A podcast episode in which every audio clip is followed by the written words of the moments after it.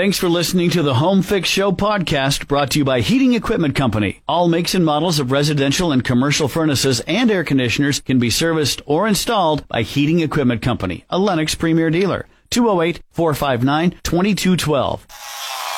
This is a podcast of the Home Fix Show with Joe Prin. Good morning and welcome to Saturday in Live Talk Radio here on News Talk KBOI.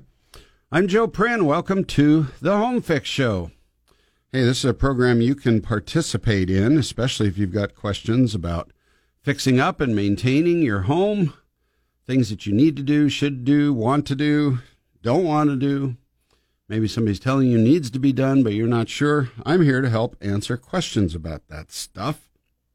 All you got to do is grab your phone and punch in 208 336 3700 and we can talk. 208 336 3700.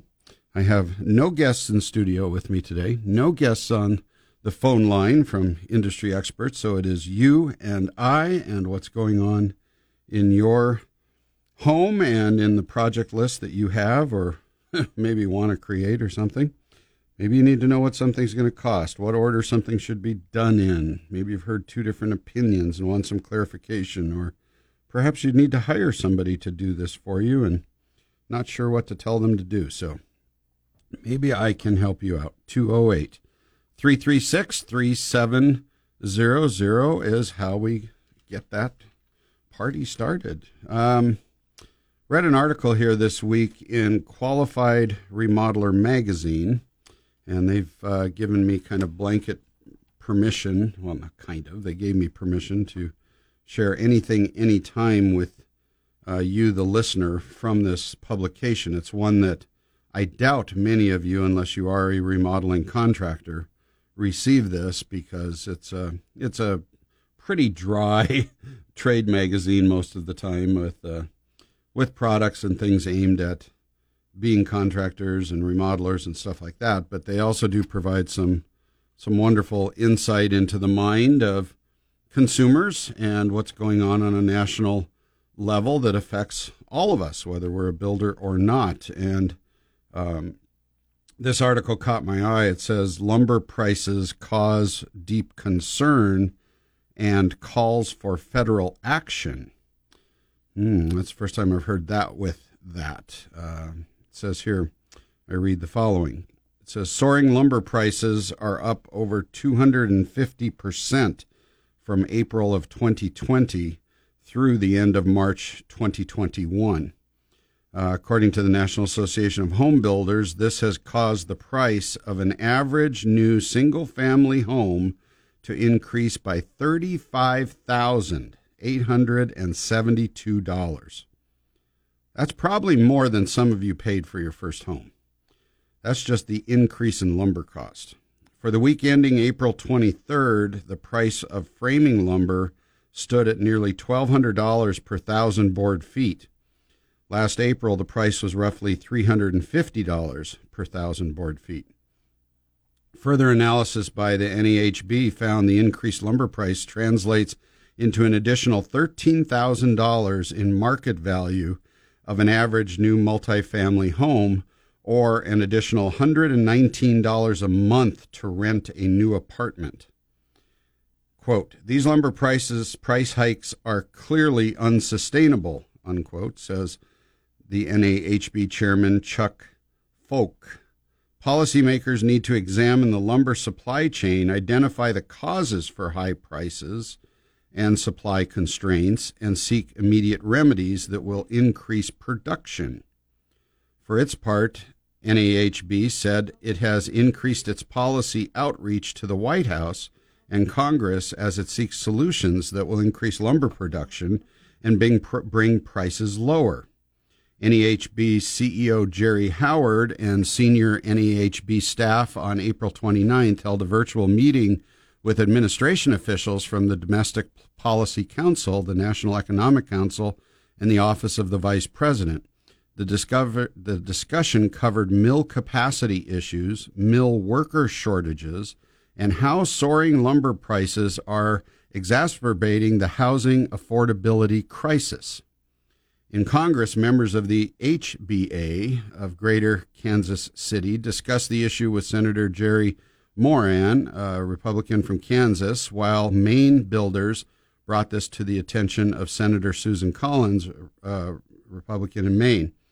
Um, during a Senate hearing on funding for the U.S. Trade Representative, uh, for the U.S. Trade Representative, the two senators aired concerns about high lumber prices and tariffs on Canadian lumber.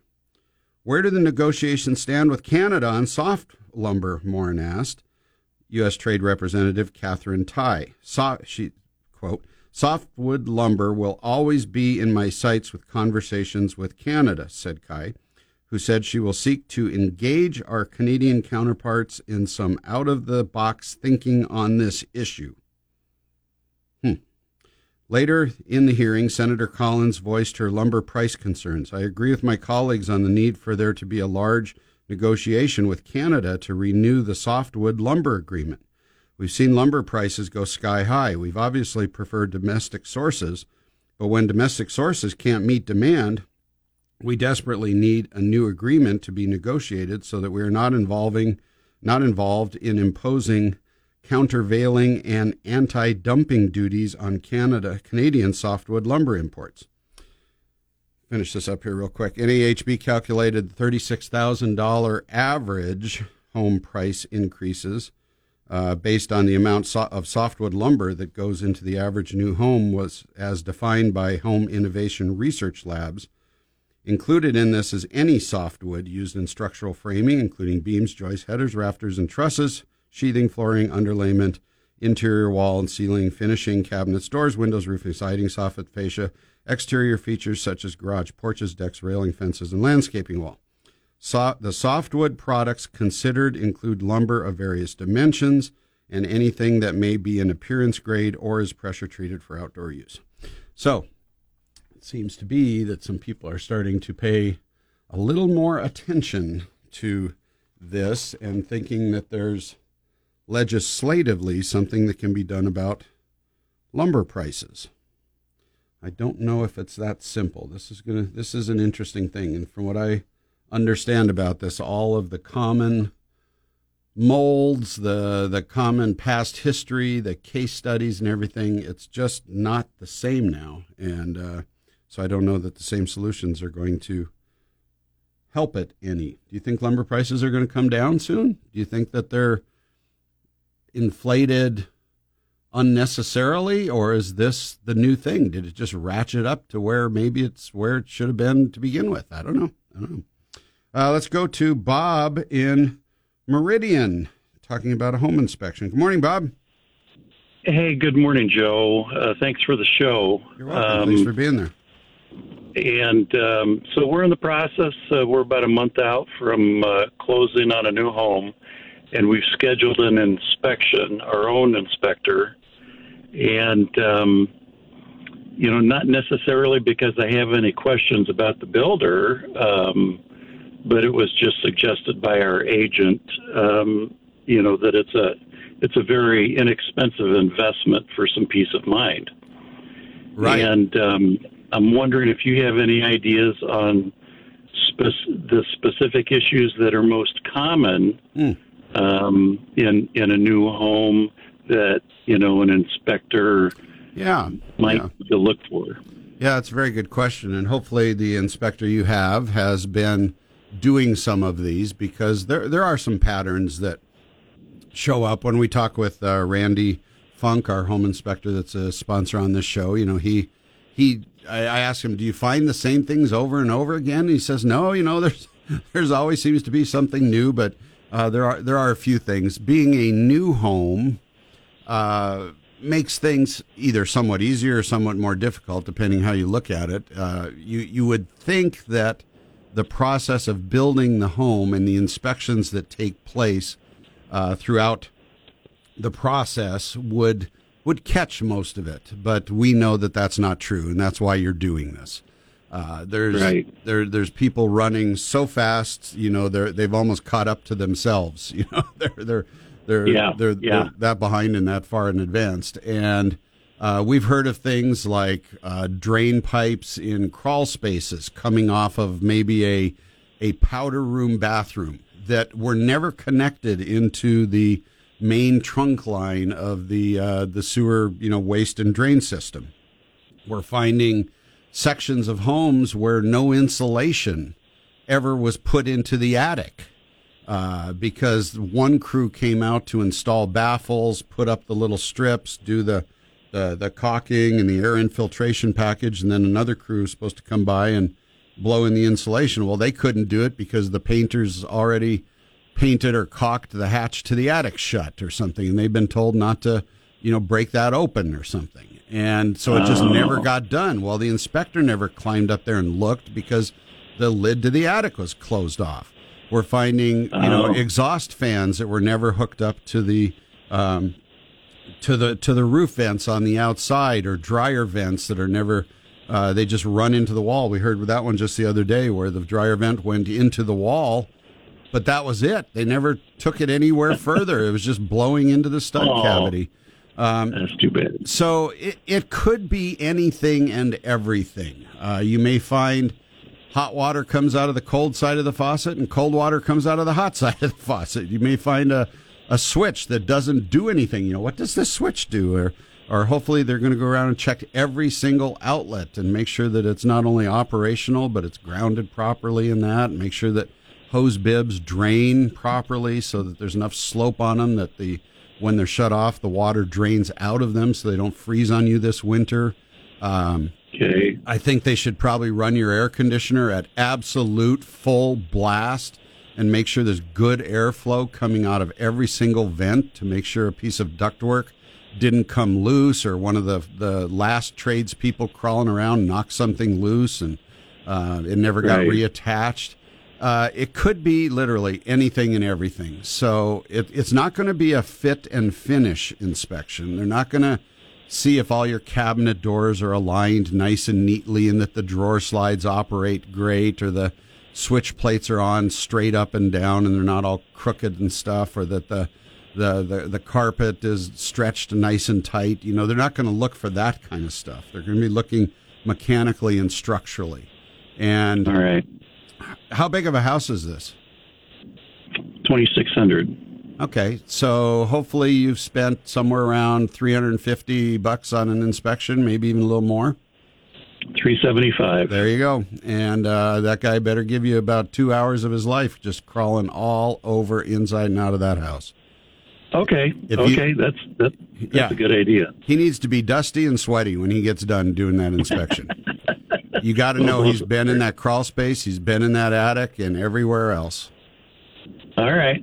Well, very good. That I, helps. I, am just glad you're doing this. Um, you know, and was it hard buying a new house? Well, I, I tell you, we um, the timing was perfect for us six months ago. Uh, we we found a lot in a little uh, subdivision and got one of the last two lots and uh, got a contract price that was pretty decent. One of the concerns that I had, interestingly enough, that you just touched on there, is there's they have an out in their contract that says that any significant market price adjustments in lumber they can tack on at the end. Right. And um, and our our mortgage guy and our agent are both aware of that they they kind of discounted that they would have done that. They suspect that a month out we would have already heard about that, um, and so uh, we're expecting that the the contract price is is really the price. Yeah, you'd know and, about that uh, by now. Okay, okay. Well, so ho- hopefully, when yeah, hopefully when you went under contract with the builder, that builder went under contract with his lumber supplier for material at a cost. Um, that that you know, just imagine that on the other side, being a builder and not knowing what your cost of goods sold is going to be. You know, they yeah. they have to know that thing, so they're after reassurances from the lumberyard that you know two by fours are going to cost this much and a sheet of OSB is going to be this much because they're telling you what that house will cost and. Well, they I, were they were a month late getting the contract in the first place, and and uh, they explained that that was pretty much the issue. That you know everybody else was double and triple checking their costs, and uh, we could understand that. We appreciated that, and um, if that's uh, truly the case, then we'll really appreciate it when we finally close. Right, right. Because if you've been following the show, you know, in past months we were tracking that index, which is stabilized a little bit right now, so that's why I haven't been bringing up the big numbers, but. Um, in the past, that index was going up, you know, two and a half, three, four percent a week. So over the yeah. course of a month, that could have added, you know, twelve percent, you know, ten percent to the cost of your house, and you know, all of a sudden, that's you know, fifty, sixty thousand dollars you didn't expect. so a lot of money, it sure is. Yeah, or, no, not that much. That'd be ten percent. No, but uh, yeah, it could be a lot more. So. Uh, you probably would have heard by now, since you're only about okay. a month out. I think all that paperwork's probably floating around in in baskets on the desks, and it's uh, it it sh- it should be done. And if not, um, you might have a good argument for for negotiation or compromise. All right. Okay. Thanks, thanks Bob. Joe. Yeah. Thanks for your call. All right. Good to hear from you. What are you working on today? You building a new house? Trying to get one ready to sell? Got to fix one up? You know, it's supposed to be up in the. Uh, mid 90s by about 4 o'clock. Our hottest part of the day is going to be between 4 and 7 p.m. today. So if you got some things to get done, now's a good time to do it. And if I can help you get through something, give me a call 208 336 3700. The Home Fix Show with Joe Prin will be right back on News Talk KBOI. There are certain times when buildings and homes require a flat or low sloping roof. When that happens, Precision Single Ply is your contractor for the best in materials and trained, skilled installers to handle the job. Drainage and flashings must be done right to ensure a leak free space underneath. Insulation and even the fasteners have evolved recently, and single ply membrane roofs will last for many carefree years if the system is designed properly for your situation. Trust the decades of experience the professionals at Precision Single Ply bring to your job. They'll work with your budget and do their best to provide you the highest quality products the industry has to offer. If you're needing to repair or upgrade your existing flat or low sloping roof, give Precision Single Ply a call and schedule your quote. Annual maintenance and inspections are also available even if someone else installed your roof. Precision Single Ply 208 939 9979 that's 208 939 9979. Now that you have that woodworking shop all set up and ready to go for spring, let's talk about some great projects to keep you busy. And you know who can help? High Desert Hardwood. How about building a new picnic table or some custom patio furniture? Perhaps you need a new trellis for a honeysuckle or a clematis. High Desert Hardwood lets you select through the offerings of a huge list of quality hardwoods that will have your project looking good and lasting a very long time. Custom built cutting boards for your new outdoor kitchen, or maybe some swings and toys for the kids in the backyard. Think High Desert Hardwood in Eagle when you need to pick up some lumber. If you want to check it all out before you hop in the truck, take a look at highdeserthardwood.com to review the current stock list. High Desert Hardwood is open Monday through Saturday. 1758 East State Street on the east end of Eagle, or call them at 208 939 9366. That's 208 939 9366 for High Desert Hardwood.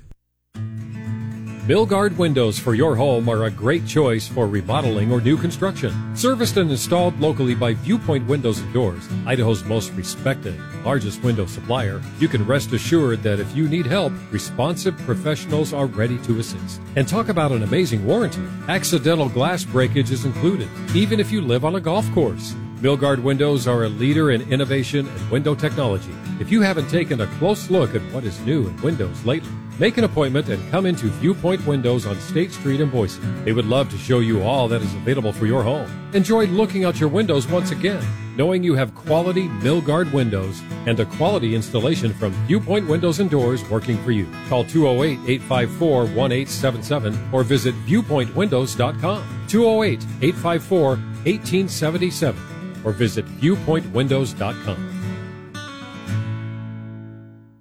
I'm sure you're good at cleaning many things around your homes. You probably know how to clean your countertops and your carpets and clean the bathrooms well, maybe even wash windows. But uh, when was the last time you gave your ductwork for your heating and air conditioning system, a good cleaning.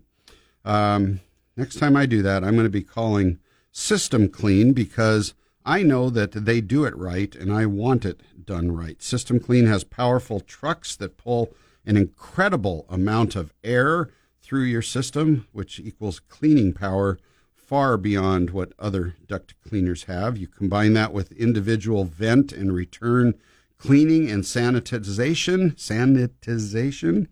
And I know that my ducts will be as clean as possible. So if this sounds like something you'd like to get done in your home also, because you know there's a lot of nasty things floating around in our home's air, System Clean can help you out. They can also clean and detail the interior of your furnace and button everything up nice and tight and secure when they're all done. So give them a call at 208 884 3300 and schedule your appointment with them. 208 884 3300. This is Home Fix with Joe Prin. If you'd like to talk to Joe, call now 336 3700 or 1 800 529 KBOI. Now back to Home Fix on News Talk KBOI. I got a couple interesting email questions during the week from some friends and also listeners, and even some listeners that are friends. So I'll share those during the program today in between your phone calls at 208 336 3700. 208 336 3700. I used a term in that article from Qualified Remodeler magazine uh, that I read opening up the program on lumber prices, and the term is called board foot or board footage prices on lumber. And unless you're in the lumber business, have been or been around it, you may not know what that means, but that is the great equalizer.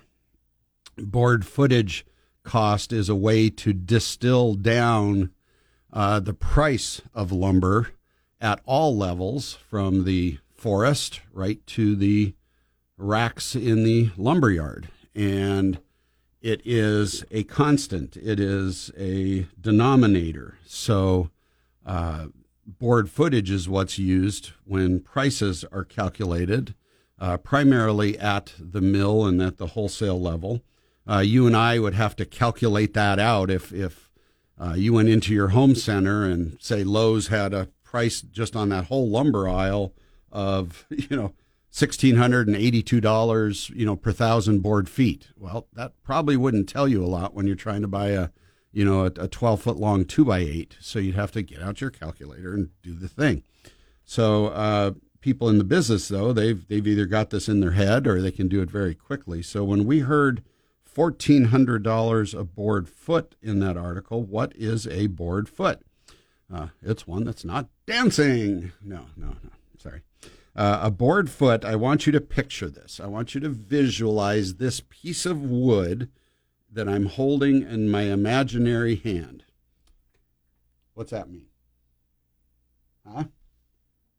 Oh, I'm sorry. You're giving me this zero. I thought you were saying that was zero. There's three fingers. I got three minutes. I can do this. I can do this. Picture this piece of wood 12 inches by 12 inches by one inch thick. All right, you got that? There's a math test in this for you, Tara. 12 inches by 12 inches by one inch thick. That is one board foot.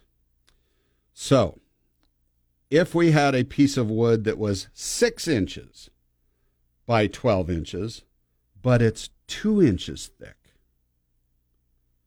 that's still one board foot. It's twice as thick. It's only half as wide, but it's twice as thick.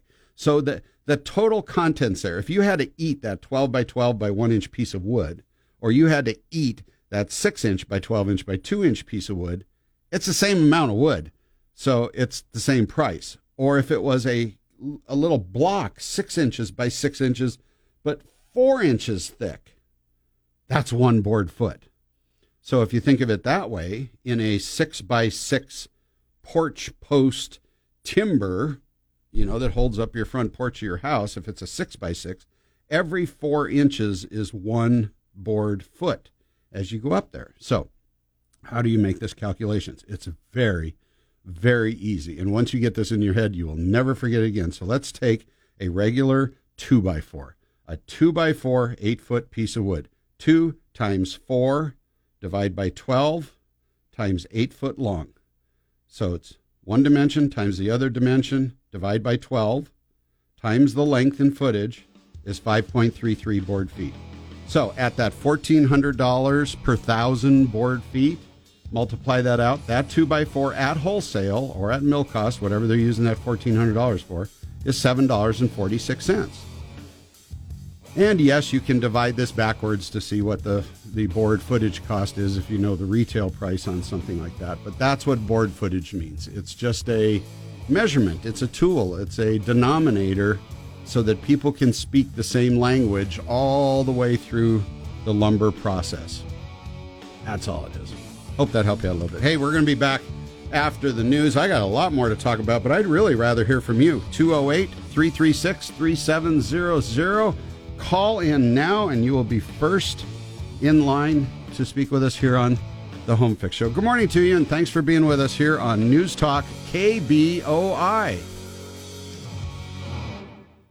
You've been looking out the windows of your home for a while now. Ready for some new window coverings? Time to freshen up the look a bit? Budget Blinds can definitely provide some great ideas and stylish, affordable products. This just might be one of the most enjoyable projects you've ever taken on. Stop by the Boise or Nampa store, or Budget Blinds will bring their showroom to you. They'll bring their collection of blinds, shades, shutters, draperies to your house so you can see what these look like in your home, in your light, with your decor. There's a way to avoid traffic, right? And here's something else you'll appreciate. Budget Blinds adds an exclusive no questions asked warranty, which covers anything that could happen to the window covering, including damage from children and pets. Call today to set up an appointment at 208 375 1212 for budget blinds or visit budgetblinds.com slash Boise to schedule online. That's 208 375 1212. 208 375 1212 for budget blinds. Your home is your sanctuary, the one place you can always relax, decompress, and chill out. It's where everything should be perfect, including your air. Heating Equipment Company helps you achieve the perfect air you deserve with reliable, groundbreaking, award winning Lennox products. Lennox home comfort systems are built to last with the newest technology that keeps your air perfect and helps you feel more relaxed and energized. And Heating Equipment Company is offering up to $1,800 in rebates on a new Lennox system or make no payments for six months when you finance a new Lennox system for as little as $132 a month on systems quoted during the rebate program dates. That's right, we're making it easier than ever to achieve perfect air in your home. To learn more, call Heating Equipment Company at 208 459 2212 today or visit us online at heatingequipmentcompany.com. For great products, big savings, and perfect air, think Heating Equipment Company, your local Lennox dealer. Terms and conditions apply. See dealer for details. This is a podcast of the Home Fix Show with Joe Prin. Good morning and welcome to the Home Fix Show. Thanks for being with us on your Saturday morning. 807 Mountain Time right now. Those of you joining us via a podcast at a date where we are not live on the radio or at a future time here. Uh, if you do have questions, you can always send them in to joe at joeprin.com. Joe at joeprin, that's P R I N dot com. And I will still answer your questions, and I appreciate you listening in whichever format you possibly can. Uh, right now, let's uh, set some more business aside, but get to Jason, who's been on hold. Jason and Star. Good morning, Jason. Good morning, Joe. How are you? Doing well. Yes, sir. I have a lot of land in Sand Hollow that I'm trying to build a barndominium on uh, to combine a shop approximately 40 by, uh, I think the whole footprint's going to be around 40 by 60, maybe 40 by 72. Okay. What do you know about uh, barndominiums as far as getting started that I should be looking out for? Well, first, uh, for everybody that's listening, you need to define that term. Roger that. I think I'm going to do a post frame uh, barndominium, which is a shell, attach a shop, complete concrete floor slab, both for the shop and living quarters. And the living quarters will be uh, attached to the same shell in the same building, but off to one side. Right. I've seen this done where uh, people have riding arenas, and then they'll have like a uh, an office suite, you know, built into one corner or something. Um, you know, you see this Yeah. done with uh, uh, businesses where they will have a a repair shop or some kind of a, a mild manufacturing facility going on, but then you know there is either living quarters or office stuff. Uh, the only thing that I know about it is that any place that you occupy as a like a sleeping compartment, like a bedroom or or anything like that, as soon as that type of activity starts happening there, as opposed to maybe just a small kitchenette or something for you know a break room coffee pot or a microwave, anytime that you start living in the building, it falls under residential building codes for at least, if not uh, more, of the structure.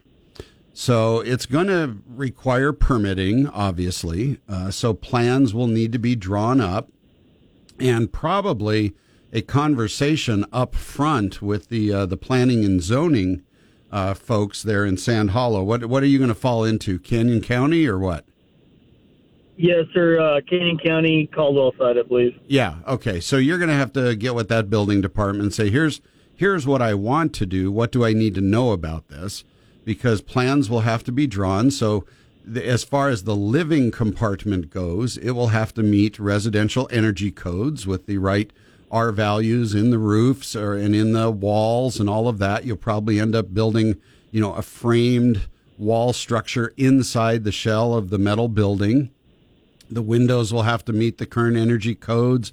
Uh, water, sewer, and waste disposal. You're going to probably have to have what a well or a septic tank nearby. Yes, both.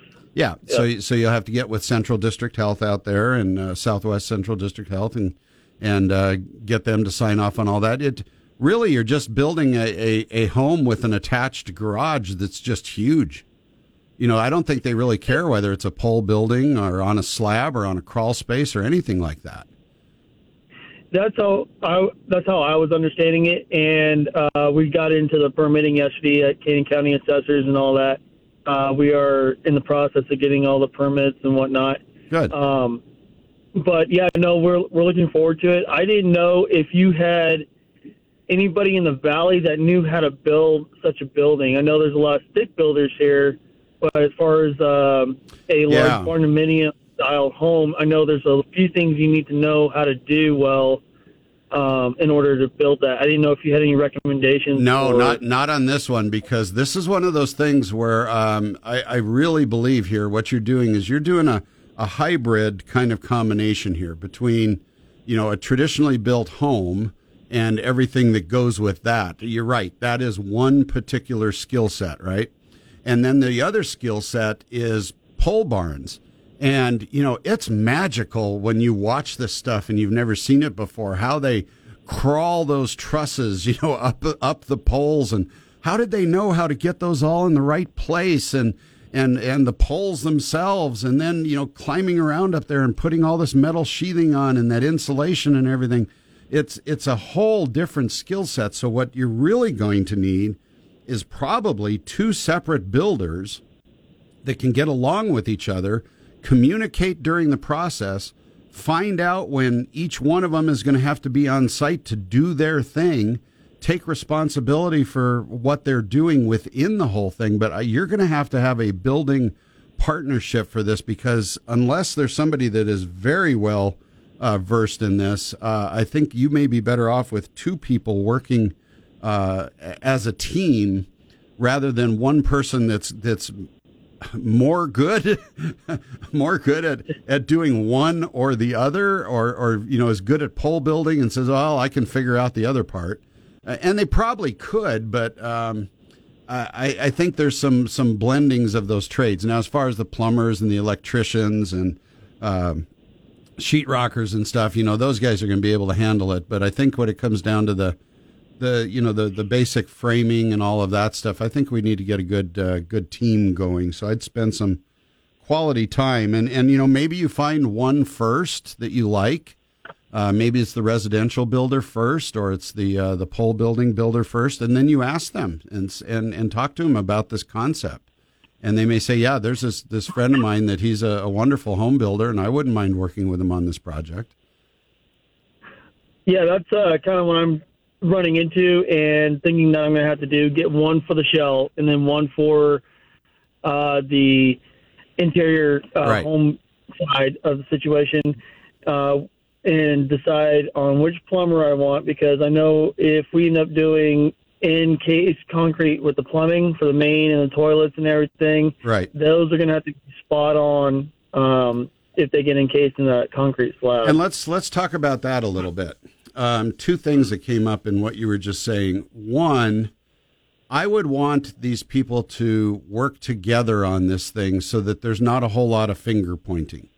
Like we don't get the shell put up and then tell the residential builder to make this fit in there uh, because he's going, well, you know, they put this there. This is, doesn't work for me or that. So I'd, I'd make sure that they're both involved in the design process with you a little bit before any any construction actually begins. Have them look over the plans and you know because the residential guy may say, well, okay, as that building's going up, if they would put one extra pole right here, then I can anchor this to that or something. You, you see what I'm getting at? So uh, so Yeah. again, even the design work should be a a uh, uh, a partnership on that. Now, the other thing that you might consider doing, and I and I, I'm I'm witnessing this going on on a piece of property uh, right behind my home. Uh, the homeowners are building a detached structure that's going to be a uh, a garage for their RV and uh, just an extra garage bay, but they're also putting on a small residential quarters, kind of like a mother-in-law house there. And uh, they they would have been able to put just a, a slab out there and do what we're talking about with a footing and a slab and uh, just do traditional framed walls next to the pole building. So they're they're keeping them a little more separate. One's not within the other one. It's actually kind of a bump out on the side of it. But um, they chose to put a basement underneath it, and that got me thinking. Even if that was a slab floor that was intended to go in there, maybe there might be a reason for the residential part of your building to actually have a crawl space underneath it so that plumbing could be more traditional, HVAC could be more traditional. Maybe you go with a, uh, a you know, an, an, a non-vented, insulated crawl space.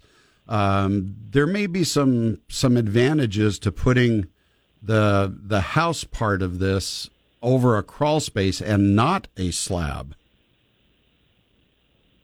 okay. Doesn't cost that much more, and it gives you access to a whole lot of stuff later on. Would that be requiring a, like a wood subfloor in order to get the floor?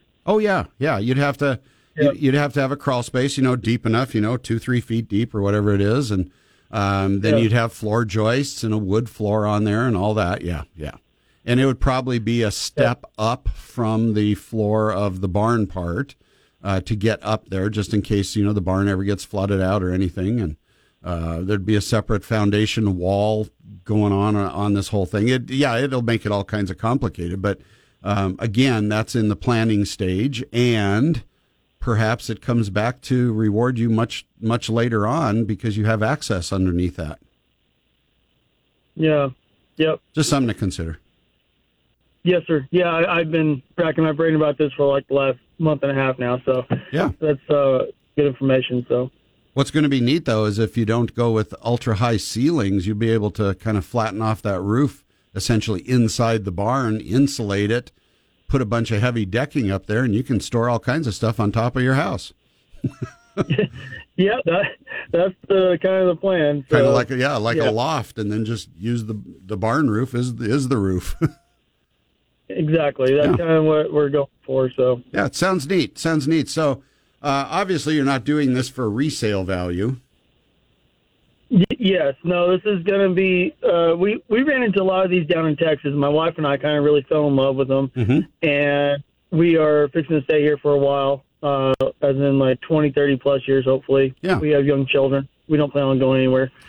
So, um, with the efficiencies of this house and with the space and customization inside that we can do to get an open floor plan, to get storage, to get um, heating and cooling kind of under control in such a way that is really efficient. Mhm. This is kind of one of those things that we can kind of kill a couple birds with one stone type situation, and um, No, we're I- gonna do. I like the like- I, I like the idea. I think it's really really creative and uh and a good use because you think I, I can build four walls instead of four walls twice. and you know, Exactly. but uh, one thing that I'd encourage you to do too is uh, still make it a home. Uh, still make it a home. So on the maybe the two walls that form the corner of this on the corner of this barn, you know, maybe look at doing kind of a couple built out awnings. Uh, you know some some bumped out windows maybe instead of just the sheet metal on the outside of the barn bring in some some masonry you know uh, wainscoting you know halfway up the wall uh, do some landscaping around there anyway make it look like maybe like somebody kind of shoved a house into the corner of the barn or something rather than just you know this industrial box out there with some windows that you know that that one's your bedroom back there. Oh, absolutely, sir. Yes, we're going to have a uh, approximately a eight or ten foot concrete porch with an awning on three sides of the house side, nice. With a uh, fourteen foot high, uh, ten foot awning on the end of the barn side uh, by the garage door for tractor storage and stuff. yeah this and sounds great over the front door. Yeah, this sounds great. I think you're going to enjoy doing this. Um, you know, yes, you're going to run into the one thing that everybody does when they try to go down unfamiliar territory, especially in a busy building climate like this, is getting the attention of the builders that are willing to do something that they don't do every day. And then also working with a building department that probably doesn't do this thing every day.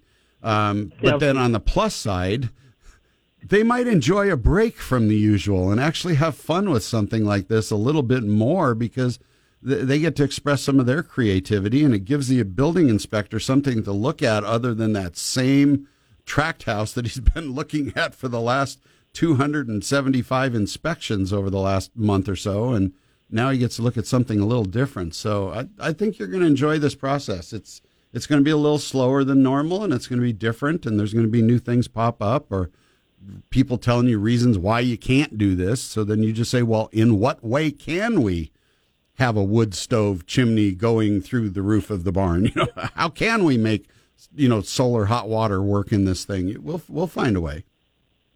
Yeah, and that's what I'm running into is I can't even really get anybody to talk to me because they're all not even taking new clients until next year. Oh yeah, I've Uh, seen that from. Yeah, I'm sorry. I've, I've I've seen that from many builders where they said, you know, hey, get a hold of us now if you want a house built in 2023 because you know we're we're booked out for next year. Yeah, yeah, that's what I'm running into. The uh, biggest headache right now is just talking to somebody who is willing to talk to you for six, eight months out. So one thing that you can do or not do, and uh, here's here's psychology from Joe going on.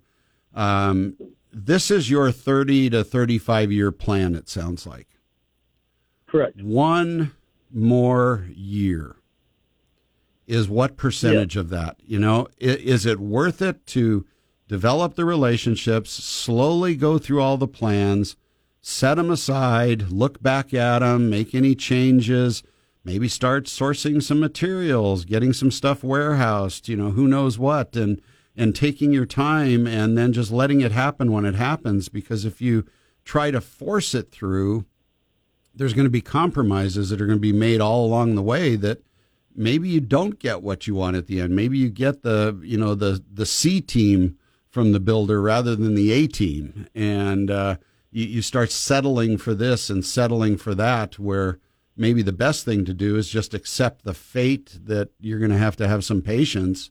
And if you know that, if you say we're not going to be able to you know, really get cranking on this thing till spring of 2023, then look at all the time you've got to prepare.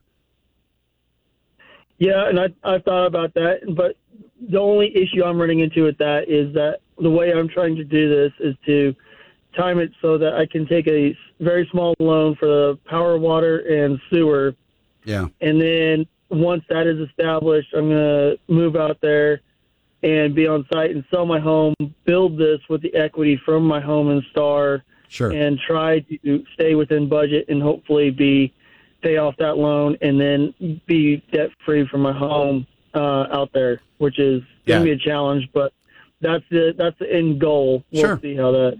No, that, out. that that that's a plan. You, you've got a plan. You're thinking it through, and that's uh, that's great. I've we've seen you've seen that where people will say, okay, we're going to sell our house, we're going to buy an RV, we're going to live on the property while we build our home in the hills, and then once we can move into the house, we're going to sell the RV, and and and they do, they do, but uh, you know it. I, I've just been told it's fun for a month, but then after that, it gets a little old. Oh well, I lived in an RV for three years during my apprenticeship as a lineman, and I see it all the time as a lineman. I did it with my daddy, uh, so it, it can be done. It gets old, but it is doable. So, like you said, that one year in the RV, what is that to the thirty years to be there? Yeah, talk about patience, huh? Jason, thanks. Uh, good luck with this. Uh, keep us posted and let us know uh, how that's going or anything that you've ran into. We'll be back with more of the Home Fix Show after this. Look forward to hearing from you. 208 336 3700 when we come back. The Home Fix Show with Joe Prin We'll be right back on News Talk KBOI.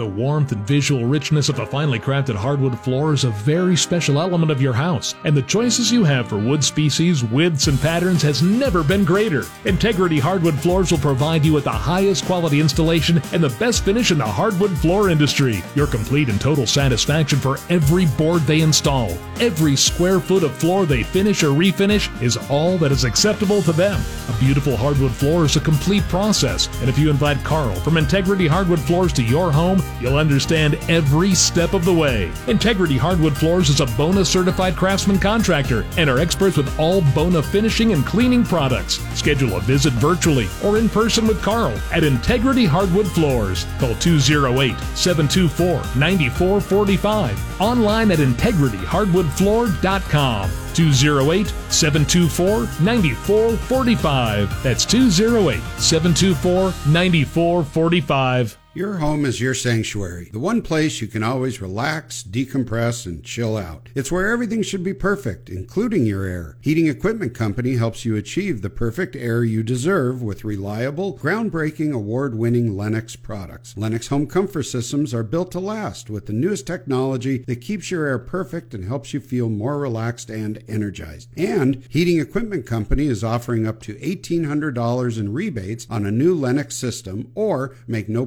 payments for six months when you finance a new Lennox system for as little as $132 a month on systems quoted during the rebate program dates. That's right, we're making it easier than ever to achieve perfect air in your home. To learn more, call Heating Equipment Company at 208 459 2212 today or visit us online at heatingequipmentcompany.com. For great products, big savings, and perfect air, think Heating Equipment Company, your local Lennox dealer. Terms and conditions apply. See dealer for details. We like the look and feel of our new granite and solid surface countertops, but not many of us know the proper way to take care of them. Sometimes this can result in the need for a repair. When that happens, call the Stone Medics at Cutting Edge Kitchens. The Stone Medics can fix granite and solid surface countertops no matter when they were built or who installed them. The very talented craftspeople at the Stone Medics can fix cracks, chips, stains, and scuffs. They can reattach sinks and drill additional holes for your new faucet or accessory. If you're ready for new countertops and want to learn more about granite, large format tile, or other solid surface materials, Cutting Edge Kitchens is here to help. Cutting Edge Kitchens has led with innovation, artistry, and techniques in Idaho for many years. Is your kitchen next? Call Cutting Edge Kitchens and schedule an appointment. Or for repairs, ask for the Stone Medics. Same phone number 208 344 3404. That's 208 344 3404. This is why. This is why you invested in quality John Deere equipment for your home, your business, your farm, and your landscape company. Parts, service, and support. Isn't it frustrating when you try to find a service center or dealership to take care of your equipment and there's nothing local? Hey, all you want to do is get back to work. Again, this is why you bought John Deere. Sure, it's great equipment built for the long haul, but from time to time it needs to be worked on. With over 80 years of experience supporting John Deere customers with quality parts and service, Campbell Tractor will make sure you get the job done. Their technicians know John Deere inside and out. You took the time to purchase the very best. Now let's get it serviced by the best. Visit CampbellTractor.com today or stop by 2014 North Franklin Boulevard in Nampa. Stores also in Homedale, Fruitland, Glenns Ferry, Wendell, Ontario, and Burns. Get 670 KBOI on Alexa. First say, Alexa, enable the 670 KBOI skill. Then, when you want to listen, say, Alexa, open 670 KBOI. Now back to Joe Prin. This is the Home Fix Show on News Talk KBOI. Well, it doesn't happen very often. you probably know that if you listen to the show for any length of time. But right now, we do have an opening on this program for an advertiser here on the Home Fix Show. If if you have a business and uh, or you are a business owner and you want to reach people like yourself, because hey, you're listening to the show, right? You're a high quality, loyal, smart, and respectful audience, and uh, if your business wants to talk to that kind of a quality customer with your message uh, to promote your services or product, well, get in touch with me directly. Um, I take care of that here for this program. Uh, get a hold of me right away. I'll give you the phone number here in just a second. Um, as a Home Fix advertiser, you receive exclusivity to your trade or product category on the show. Uh, so you will not be running ads uh, right beside your competitor. Uh, so if you if you are competing with one of the other advertisers on the show right now, I'm sorry, but they uh, they got there before you. But there's plenty of categories that are still open. Just think about that. Um, I'm going to have to get to know you a little bit, and you'll have to get to know me, and I'll get to know your business, and I will do everything I can to help you tailor your messages on the show here for maximum effectiveness. Uh, and you can change them as often as you want. Uh, that's something you and I work on. Uh, and you'll be listed on that uh, HomeFix resource directory. So if you want to learn more about this, just just give me a call or text me as soon as you possibly can, and we'll get you started here at 208 573 1082. So for those of you, if you've talked to me before and I've told you, uh, you know, right now we're we're sold out, and that's usually the case, but uh, right now a unique opportunity exists. Uh, 208 573 1082 or you could send an email to joe at joeprin.com. Obviously, I won't be able to talk to you for about two hours until the show is over, but uh, I will after that. Joe at joeprin.com or 208 573 1082. Thanks. Um, I received a note here, uh, an instant message from Scott. He says, please remind people to change their filters. And he's speaking about furnace filters or your air conditioning filters. Uh, thank you for that, Scott. That is very true. This is the time of year that if you have any restrictions on your filters, if they haven't been changed lately, and lately could even mean within the last 30 to 90 days, uh, your air conditioning system could be working much harder. In fact, uh, this is kind of fun I, or funny. I was just talking with uh, the HVAC professional that I use at the uh, church that I work at, and he said, "Oh, I got to pull away." He said, "I've got one of my customers. They got uh, frozen lines, and he said they sent me a picture, and he said the uh, the the outside lines going from the the compressor unit into this just it, it looked like a six inch diameter log of ice just going over there, and the whole unit was iced over and everything. That's uh, really dangerous and really damaging, and that can happen at the residential level also. So yes, uh, a lot of times the problem with a air conditioner not working uh, is the fact that the uh, the filters are plugged and it's having to work extremely hard to uh, to move the air through the system. Also, uh, if you want to clean out and spray off the outside air conditioning equipment uh, with water, you can do that uh, just with your thumb over the end of the hose, as Scott suggests here. You can blow out all of the cottonwood fibers or the grass clippings that the mowers uh, thrown up there, the spider webs or anything. That all helps to make it uh, work better, but make sure that you do turn the power off to that unit. There should be a disconnect switch right there uh, that you will flip a, a lever or something down, or if you can't figure that out, at least get into your breaker panel and uh, shut the power off at the breaker to that. and uh, rinse it all out and let it sit dry for a while. I've even had people take a uh, a leaf blower then and kind of blow out any excess or standing water from the equipment and let that blow out. Let it dry for a few hours and then go ahead and turn your power back on. You'll be fine. You can do this. That equipment's designed to be cleaned. It's outside. The engineers who designed and built that, they know that it's going to get wet once in a while. So uh, no problem doing that. Thanks, Scott. Uh, good tip for that to um, share with the listeners. Appreciate you listening today yourself. We got to make up a break because we went long before there. Here's a short one, and we will be right back. The Home Fix Show with Joe Prin. We'll be right back on News Talk KBOI. Isn't it great knowing that when you need a realtor, you could have Idaho's number one realtor working for you? That's right. If you make a call to Matt Bauscher, you'll be treated with respect and professionalism no matter the size of your transaction. You've heard Matt here on the Home Fix Show with me. You've heard callers that have become his clients. Matt and his team are on top of what's happening in Idaho minute by minute, neighborhood by neighborhood. Choose quality and professionalism. Choose Matt Bauscher for your realtor.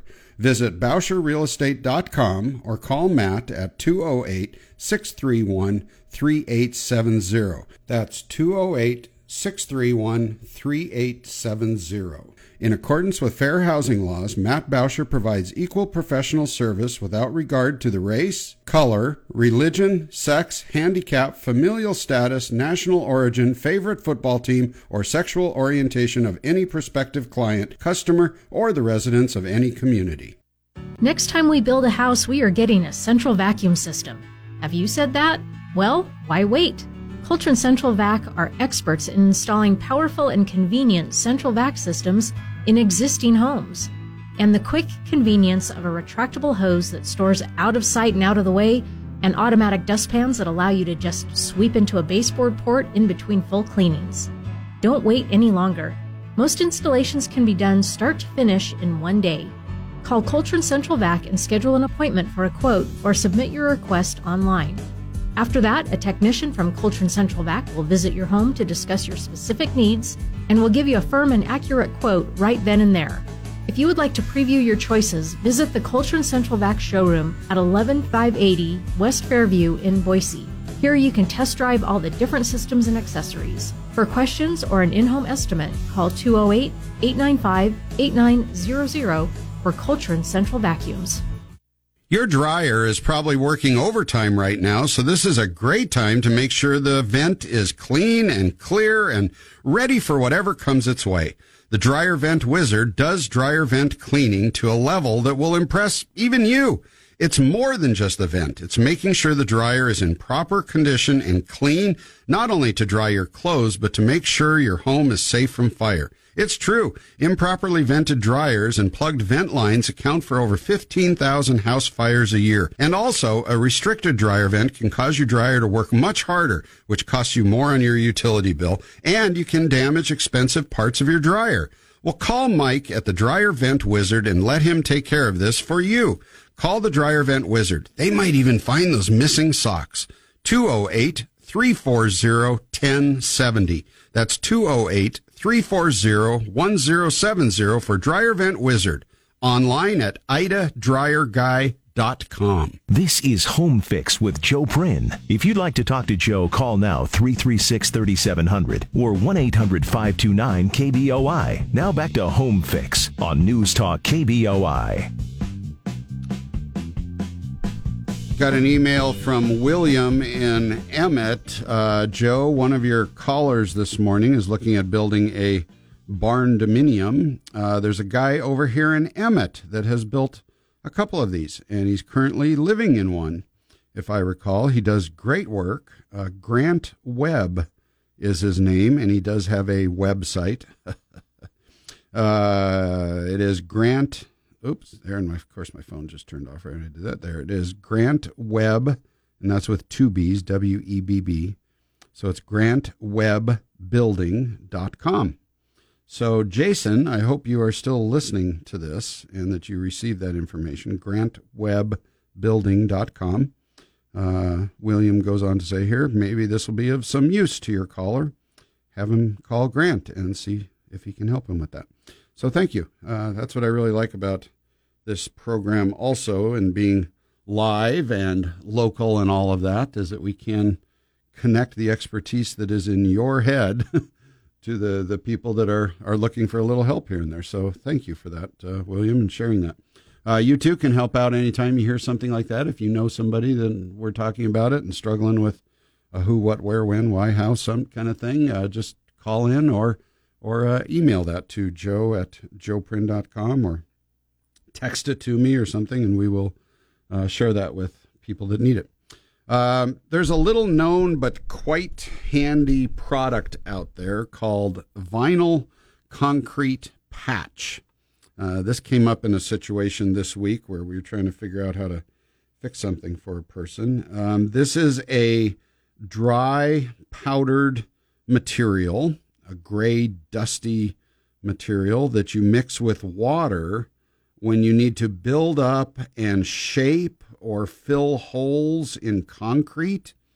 Uh, like if a corner of a step breaks off, or you have a hole in a in concrete that needs to be filled, maybe on a little concrete decorative pig that you've got out in your garden that looks at you through the flowers and one of the ears broke off, you could mix up some vinyl concrete patch and you could shape that and sculpt it and and stick it on there and it'll turn to concrete uh, you know just like concrete when it's when it's all done. Uh, it's really a, a handy product to have.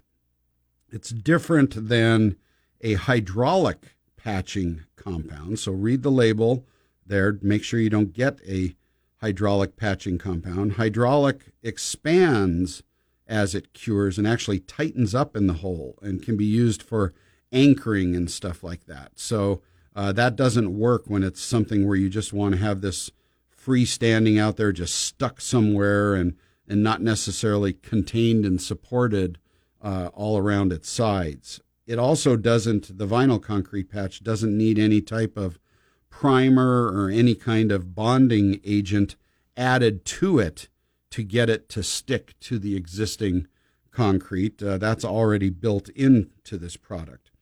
Uh, it does not have rocks in it, however. It's more of a sandy mixture, so it's not as structural as what a traditional uh, concrete would be.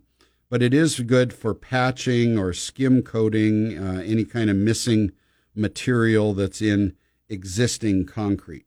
So to use this stuff, you obviously want to clean off the area that's going to be patched in its entirety. You can't stick things to dirty or dusty or greasy. It's got to be clean.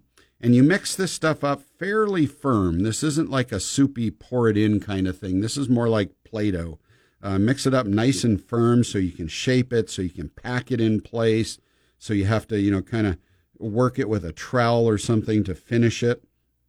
And as it's curing, uh, if you want to feather it in or make it look like it's a, a blending type of patch or something, you can take a paintbrush with just a little bit of water and kind of paint the edges to, like I say, to feather it in, to uh, blend it into the existing. And it also will help enhance that bonds as well as the cosmetics of this patching material. Um, I looked it up just to see what the current cost on this stuff is. It's really inexpensive for this stuff, and it's a good thing to have around. And as long as you keep it in these plastic buckets that it comes in with the lid sealed nice and tight, um, it'll last for a very, very long time. I looked it up. Lowe's has a 20 pound bucket of this stuff made by the Quick Crete brand. So you're going to find this over where all the concretes and the mortars and the cement and all that stuff is. But uh, Lowe's has a 20 pound bucket of this stuff for 10 bucks. I think it was, now it was like 1028 or 1038 or something. So not a, not that very expensive, but uh, you know if you're working on a water feature or fixing a you know a chunk broke out of a bird bath or a step that uh, you know just needs to be a half inch higher because you didn't get the forms right or something, uh, maybe vinyl concrete patch is your solution for that. The Home Fix Show with Joe Prin will be right back on News Talk KBOI. There's a good argument to be made that the roof is the most important single component of your house. It protects you and everything else inside. And face it, Idaho weather is tough on roofs. That's why if your roof has seen better days, or if one of our wind or hail storms have done some damage to your roof, call Craig Frame at CF Construction. Craig is the one you hear sitting in with Joe on the Home Fix Show talking about roofing. Craig has an amazing team of installers that have worked together for years and go about getting you taken care of fast and efficiently. Craig's project manager will work with you to select the perfect shingle style and color to fit your budget and the appearance of your home. CF Construction is a hard-working roofing company that wants to earn your satisfaction through the great work and prompt manner in which they get it done. Call CF Construction at 208 921 1445. That's 208 921 1445. For professional and efficient storage solutions, Storage Evolution is the answer. Renting storage space is not only expensive, it's not very convenient. And perhaps with a little creativity mixed with the versatile and well designed products from Storage Evolution, you just might be able to turn that garage into a new play area or an exercise studio or maybe, just maybe, a place to park your cars. Imagine that. Uh, you need your things lawn and garden tools, toys, sporting equipment, or that extra set of tires. Storage Evolution has a way to get it organized, safe, and secure. Storage Evolution will design a system to fit your stuff and your budget. Installation is fast with built in cabinets or infinitely adjustable monkey bars. Don't forget your pantry, closet, mudroom, or laundry room because Storage Evolution is an organized living dealer and can help there too. Call Storage Evolution at 208 515 3575 or visit GarageSolutionsBoise.com. Have you heard of a pre inspection? This is where your home inspector comes in and goes over everything in your home before you get ready to sell it. This way, you can address items that you feel are important on your schedule before they're discovered by someone else. Randy Funk Home Inspections can perform this honest, comprehensive, and professional inspection for you. Randy's years of experience are trusted by Idaho's top real estate agents, and you should trust Randy too. The report you'll get will then be presented to buyers to help speed up the transaction and to eliminate questions. If you're purchasing a home and would like to have it inspected, Randy can respond quickly and accurately with a menu of inspection options to get you the information you need. Visit homeinspectorboise.com or call 208 914 5793 for Randy Funk Home Inspections. That's homeinspectorboise.com or 208 914 5793. There is the Zero Res way to clean carpets, and then there's the way that most others do it. Zerorez uses powered water, which does a better job breaking down dirt and grime to get carpets cleaner, all while not leaving behind a crunchy, sticky residue like detergent cleaners do. This means your carpets not only get cleaner, but they stay cleaner longer. Zerorez cleans upholstery, outdoor patio furniture, tile floors, wood floors, and more.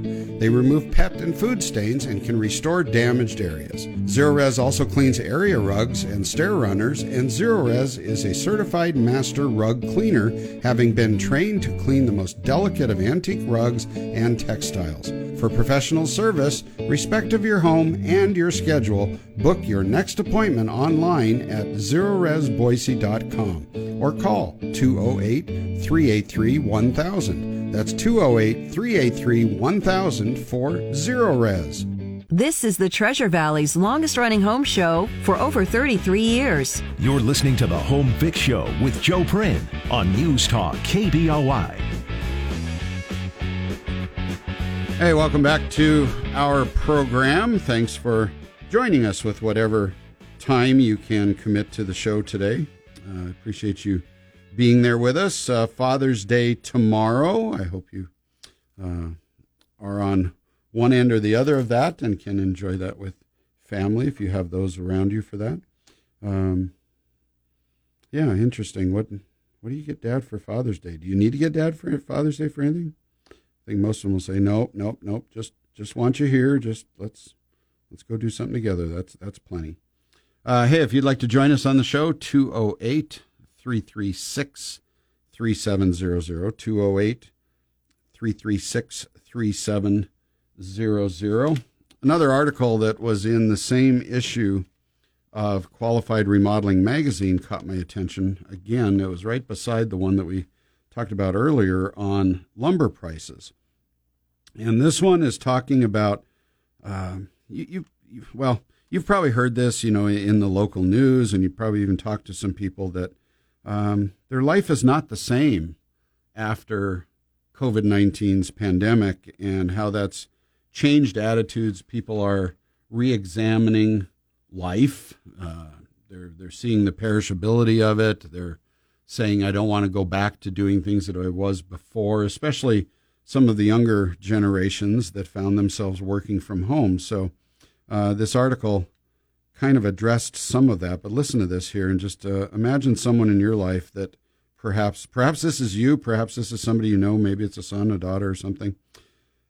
So the article says After a year in which working from home began to feel like living at work, America has undergone a profound shift in its understanding of home, driving homeowners to want a little more space, accommodate some new uses of those spaces, and provide a better environment to nurture positive changes that evolved during the COVID 19 lockdown.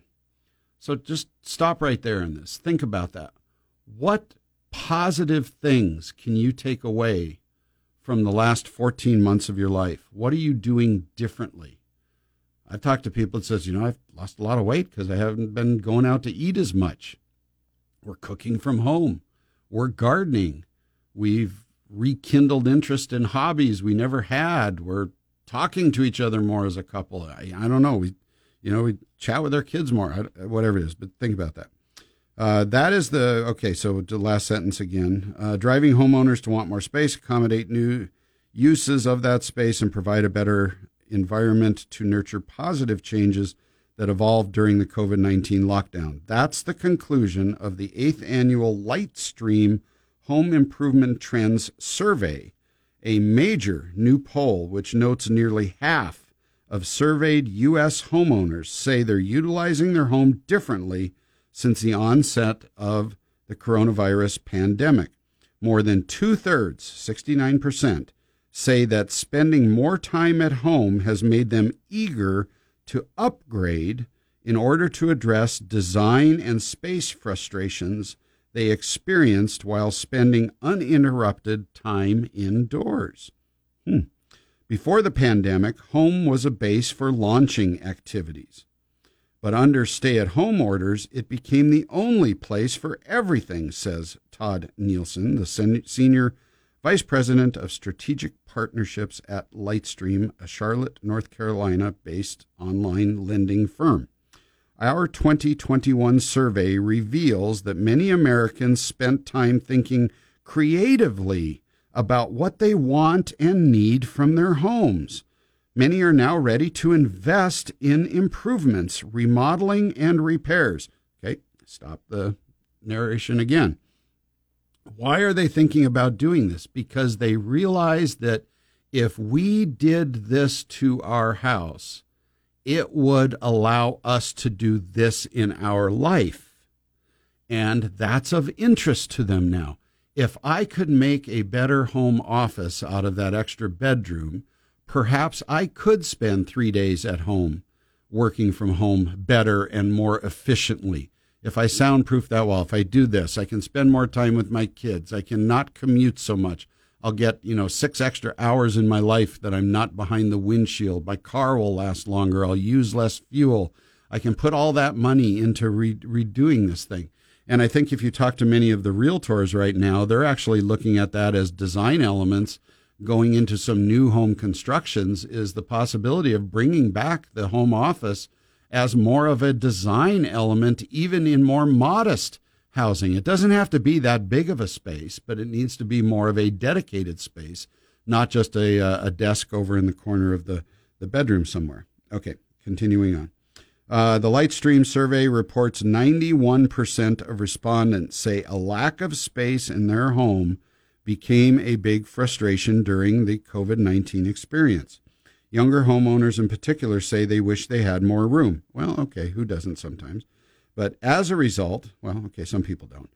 Uh, 12% of those with home improvement plans for 2021 are including a home addition, while 14% are planning basement or attic remodels to gain the space. As spaces are being reimagined, the most popular projects homeowners plan to spend money on in 2021 include kitchen remodels at 38%, outdoor improvements 35%. Oh, yeah, we saw the growth of outdoor living spaces last year just absolutely explode because people were discovering their uh, their backyard as a place to to hang out a little more. Bathroom remodels 32%, home repair technology upgrades 30%. Uh, there are many reasons why space utilization has become so important, Nelson says, noting the Lightstream survey found more than 1 in 10, so 12%, more than 1, 12% of homeowners say the number of children or adults in their home has increased during the pandemic due to COVID 19. Uh, so uh, let's see what else it say here. Not surprisingly, three in four homeowners whose households have grown say they wish they had more personal space. Uh, Multi generational families and traditional households are more likely to undertake 2021 projects than homeowners without children, uh, the survey concluded. So, could that also be something that they didn't mention in there?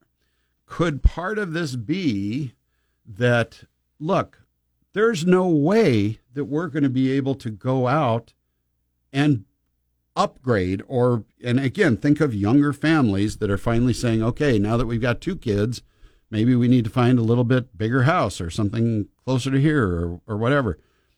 They can't do it. You know try to buy a house right now if you're a young family. Um, you're probably extended pretty much as far as you can go right now. Families tend to do that to people.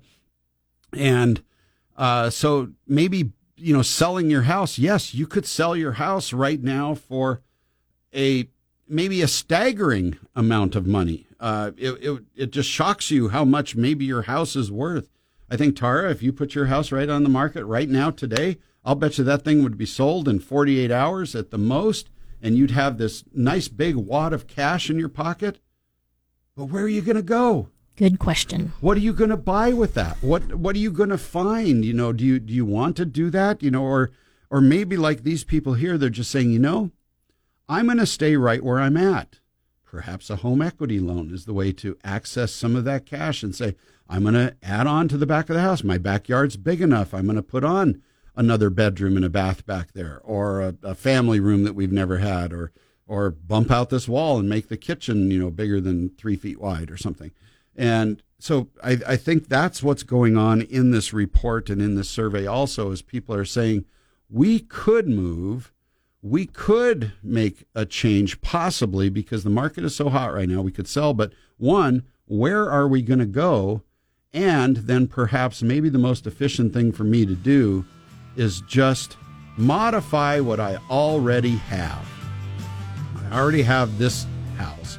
Maybe I can make some changes, even within the walls, to make it more suited to what I envision my post pandemic lifestyle to be.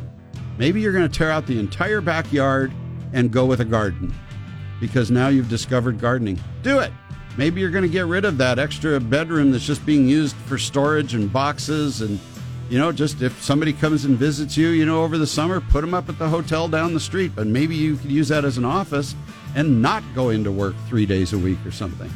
Lots of opportunities are all floating around there because of this. And I think a lot of it has been a very healthy change.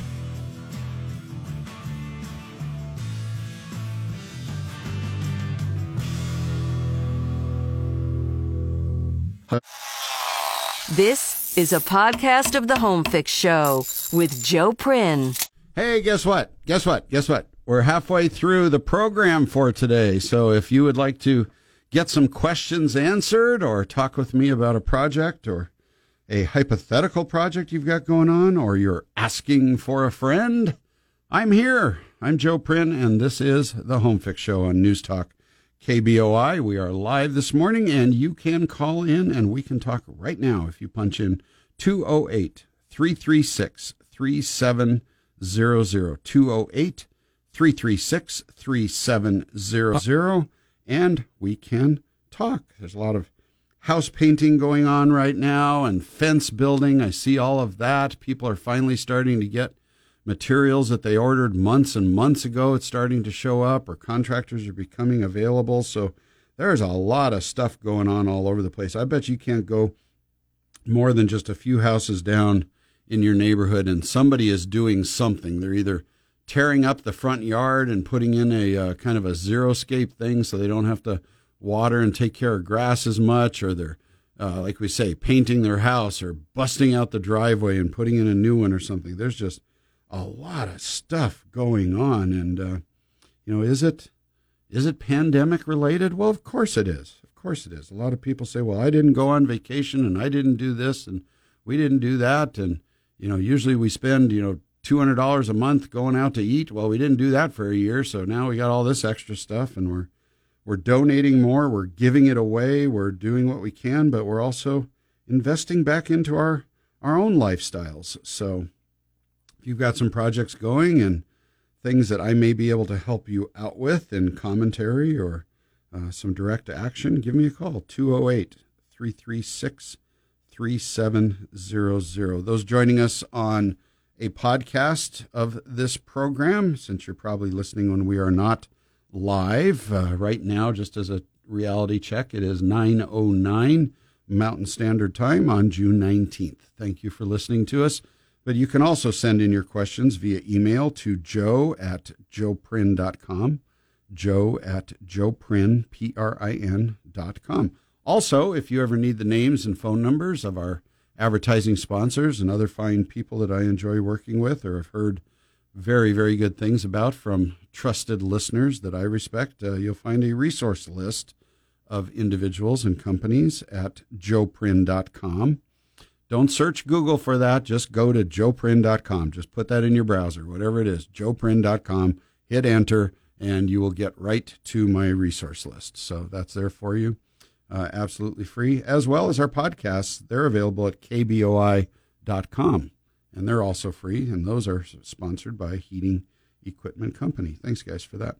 Coming up on the show on July 17th, it's going to be a very interesting program, so I'm giving you plenty of time to mark your calendar because if you're going to be selling a house, if you're going to be buying a house, if your kids are, if a friend is, uh, if you're just shaking your head, you're confused, you're depressed, you're excited, you're you're anxious, you're you're stuck, whatever it is. Uh, Matt Bauscher will be here with us. Uh, Matt is uh, ha- has and he continues to evolve into one of the the fi- finest uh, real estate minds that you will ever meet. And you've got him right here. You're going to have him. Uh, Matt will be here on this show for two hours so that you can ask questions directly to him. Matt, what do I do with this? What do I do with this? You know, you want to know why this guy's the number one realtor in the state of Idaho? Well, it's because he knows what he's doing, and he will be sitting right here to my left, and you can talk directly with him about uh, what you're experiencing or or thinking about. That's coming up on July 17th. So uh, mark that on your calendar and uh, start getting your thoughts together for that that program. Uh, let's see what else we got here. Let's uh, start into a question I received from uh, a very good and longtime friend of mine. She was having some trouble with uh, her garbage disposal. she heard probably the part on the show a couple weeks ago where we were talking about them and keeping them clean and operating good and everything. But uh, she she writes to me here. She says, "Joe, uh, I've not used my disposer for more than two years." A week or two ago, I noticed the water was draining out of it kind of slow. Yeah, I would I would imagine, Debbie. I would imagine that's true. She says I turned it on and it is dead. Okay, so uh, we probably need to define dead a little bit. Uh, Anyway, she continues Does it have to be totally replaced, or is there a screw or something that needs to be loosened, or something to release the blades that are in there? Okay, we'll talk about that too. Uh, she says, I've stopped using that side of the sink to wash dishes. It's dry and I'm wondering if I can scrub it down in there or something and loosen anything that might have gotten tangled in it. I do wash my hair over that side of the sink, but when I do, I have a sponge and a gauze thing that prevents hair from going down in there, Debbie.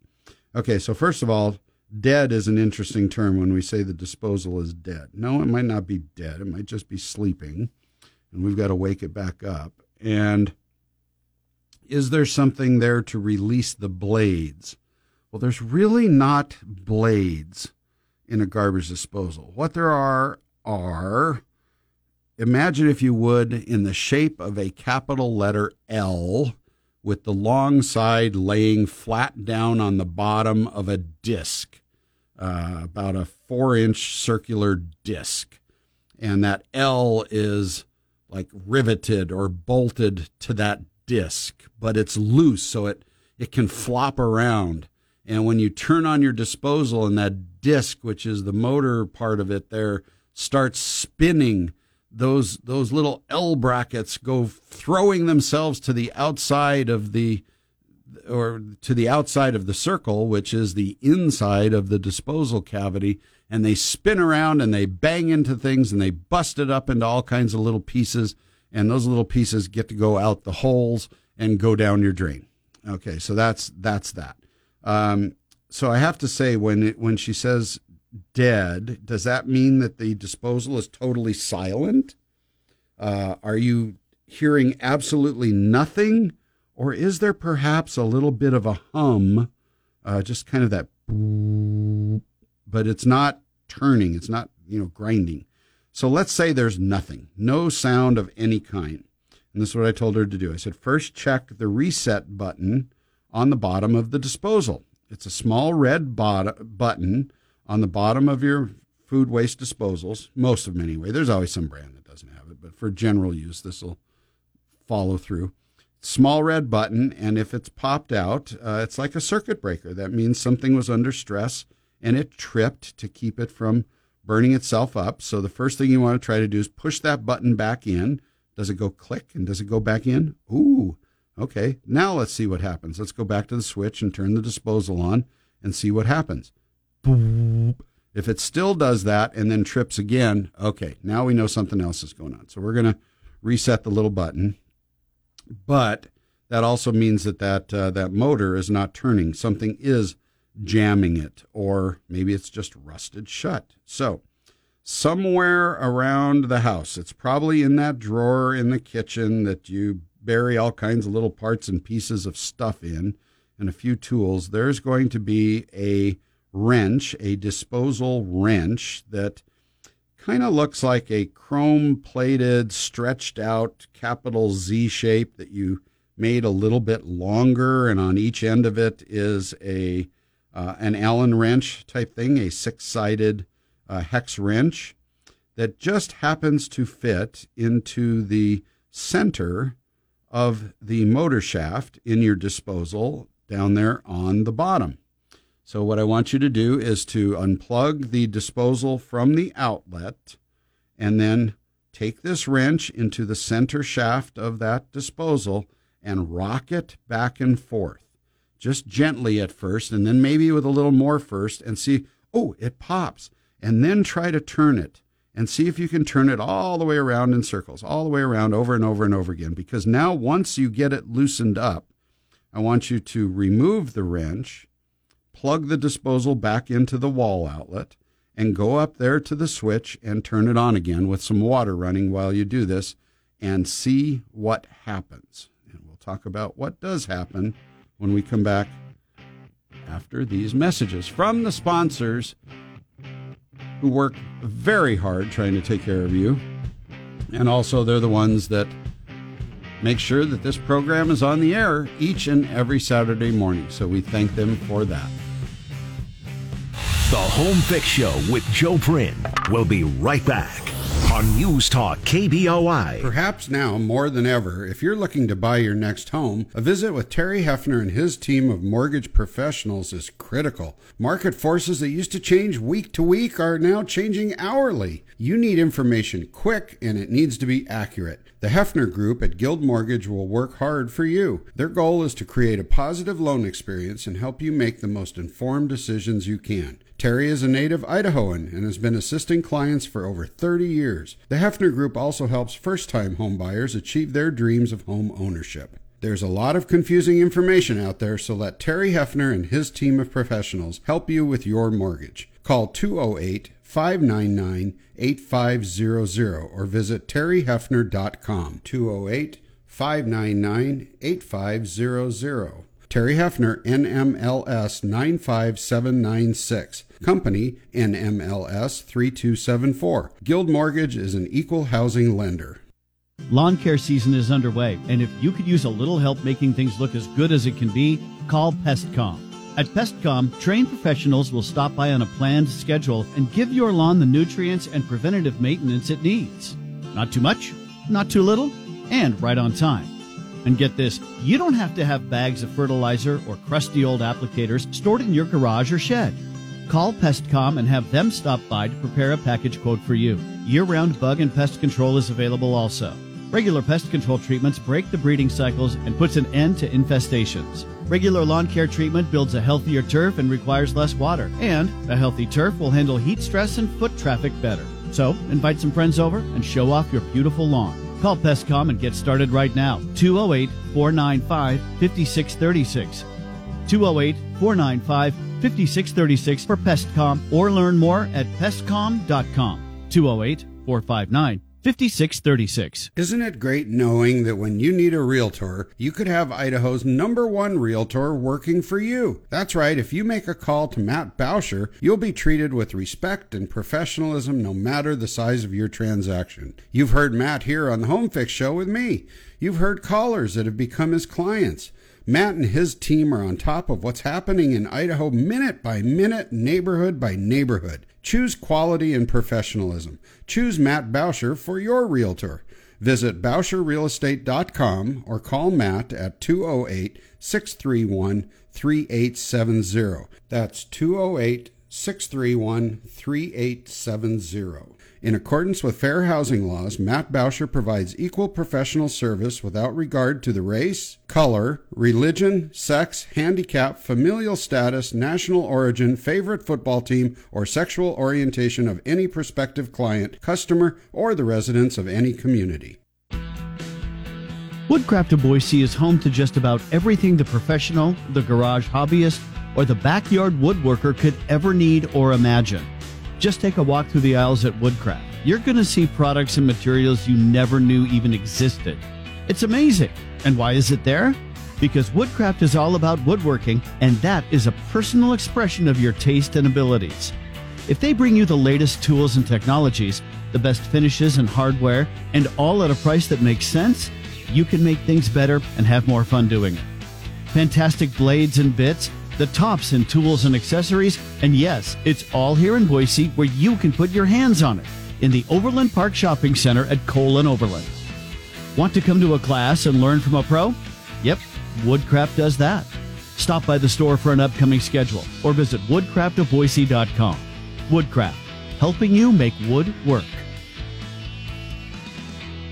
This is Home Fix with Joe Prin. If you'd like to talk to Joe, call now 336 3700 or 1 800 529 KBOI. Now back to Home Fix on News Talk KBOI.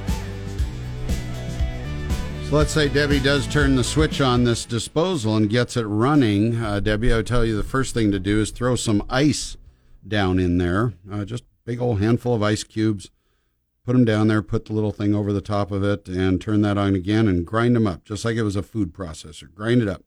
And then do that again. Uh, that's going to clean out any of the scale and rust that's down there or break loose something that uh, is stuck. The best way that plumbers and the disposal industry says the best way to kill your disposal is to not use it. You don't have to send food down there, but you should still run some water through it and turn it on at least uh, once or twice a week. Uh, for the future, though, uh, if you don't use your disposal very often or at all, you need to do something to kind of trigger you to to uh, to run that thing every now and then, and it can be just cold water, hot water. Uh, you know, I'm sure you all heard that from your your mom at one time or something, or somebody taught you. You know, oh no, you need to run water through the disposal when it runs. Well, that's not necessarily true. There's the it's got sealed bearings and all that. Uh, does it help keep it cool? Well, it might if it's running for for you know hours on end. But you know, just you can just go the bump the switch if you want.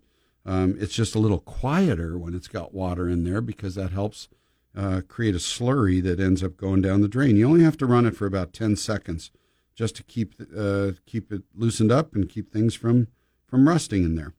Now, when I did talk about disposals a couple weeks ago, I received some questions about a couple things that because we never did talk about the mounting ring that holds the disposal actually onto the sink. When we were talking about this change out of a disposal, um, I mentioned that if you can find uh, a very similar disposal within maybe even the same manufacturer's product line or like many appliances, of which a disposal is one. Uh, they're they're they come under different brand names depending where you buy it, but really they're probably all made by the same company. They just put different stickers on them or in a different box or something. Um, so we talked about just leaving that mounting ring in place on your sink and just replacing the disposal itself. Um, so let's talk about that ring though. Should you have to or want to replace that. This thing's a tricky little device that once you do one of these, it seems so simple, but that very first time, it can also be so very frustrating. So here's the parts that go into that little assembly that just seems so innocent. There's the throat flange itself. This is the part when you uh, look down into your sink. It's the metal part that's attached to the sink somehow. Well, that somehow is underneath. There's also a spring wire retaining ring. This is a heavy piece of wire, a little bit bigger than coat hanger wire, that's in a circle and it's cut loose on one end so you can separate it, stretch it out, and pop it off. Works good to do that when it comes new in the box, just with a screwdriver. You can get it underneath the end of there and kind of bend that up and then just snap it off there. You don't want to stretch it out though, so let the uh, the spring steelness of it remain intact. Uh, so there's that uh, that retaining ring. There's either a paper gasket and a rubber gasket or both, and then there is a compression flange assembly made of two individual parts. So let's talk about how we're going to put that on. So I'm going to try to paint a picture here. Uh, Pat uh, in Caldwell, you told me once when I talked about how to replace a dishwasher, you could see that clear enough that you had confidence that you could go do that. So let's talk about this one and see if I can do this just as good for you. So, first thing I want you to do is get a hold of a tub, a container of plumber's putty, and pop that open and smell that wonderful smell of plumber's putty.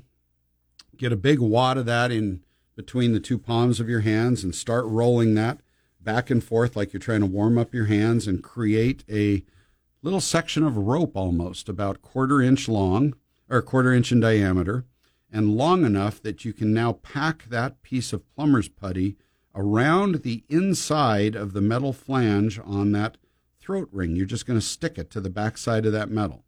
And then you're going to take that flange and push that down through the hole that is in your kitchen sink, your new sink, maybe. Uh, if you've taken one of these out already, you already know how to do all this putting it back stuff because you just do it in the opposite order. But if you maybe bought a new sink, boy, this is the easiest way to do this. Do this down on the ground before you put it in the hole. But if you don't have to remove the sink from the countertop, you're going to want a helper with you uh, who can be on the top side of this while you're down underneath the cabinet. So you're going to push this throat down through uh, the hole in the sink and just push it into place. Doesn't have to be squished all the way down in there, but do squiggle it down in there just a little bit. Uh, let them push down on this flange, holding it in place squishing out some of that uh, that putty. Don't worry about the excess now. Don't don't tell them to keep wiping it off or cleaning it up. That's not important right now. From underneath, you're going to push the rubber gasket up over the outside of the throat down there. And then if you do have a paper one that comes with it, you can put that one on now. That just helps things slip a little bit easier. Then goes on the compression plate and then goes on the ring assembly that has three tightening screws on it. That all slides up there. Uh, I might tell you that on that part with the three screws, you want to unscrew those, back those out as far as they can possibly go without falling out at this point, because uh, you need to get the ring as far up towards the sink as you possibly can. Um, then you push that up onto the flange, and now you are going to start accessing your vocabulary of cuss words because that wire ring has to now be stretched over the outside of that flange throat and pushed onto it very carefully and depends how good you are with your hands and laying on your back because by the way your helper is still out there holding uh, the rest of this in place on the top side.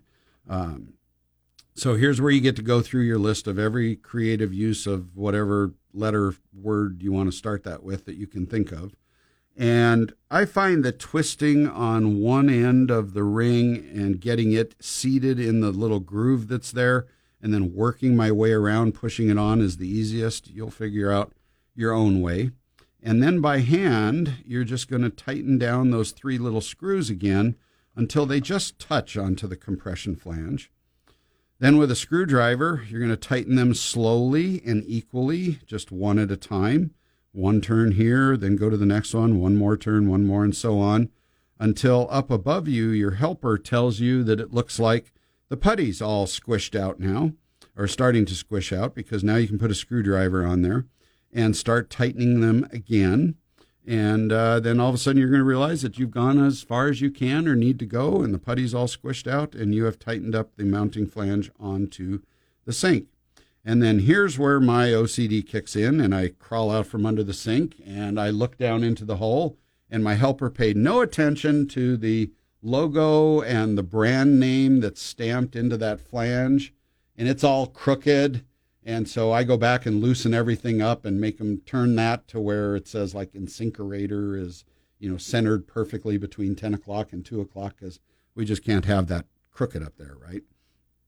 So I would probably do that.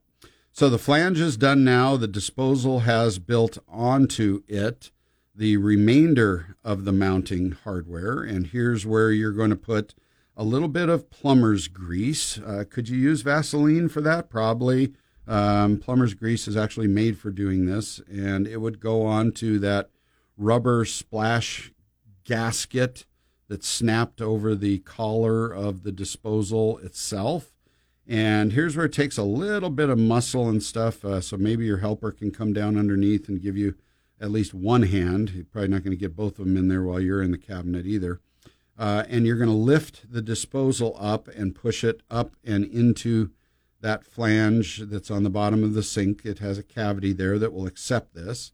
And then the ring, which is still nice and loose, this is the tightening ring part you're going to engage that with the mounting tabs that are on top of the disposal. And as you turn that, it's going to lock into some angled uh, mounting tabs. And you're going to start down on the small, thin part of that angle.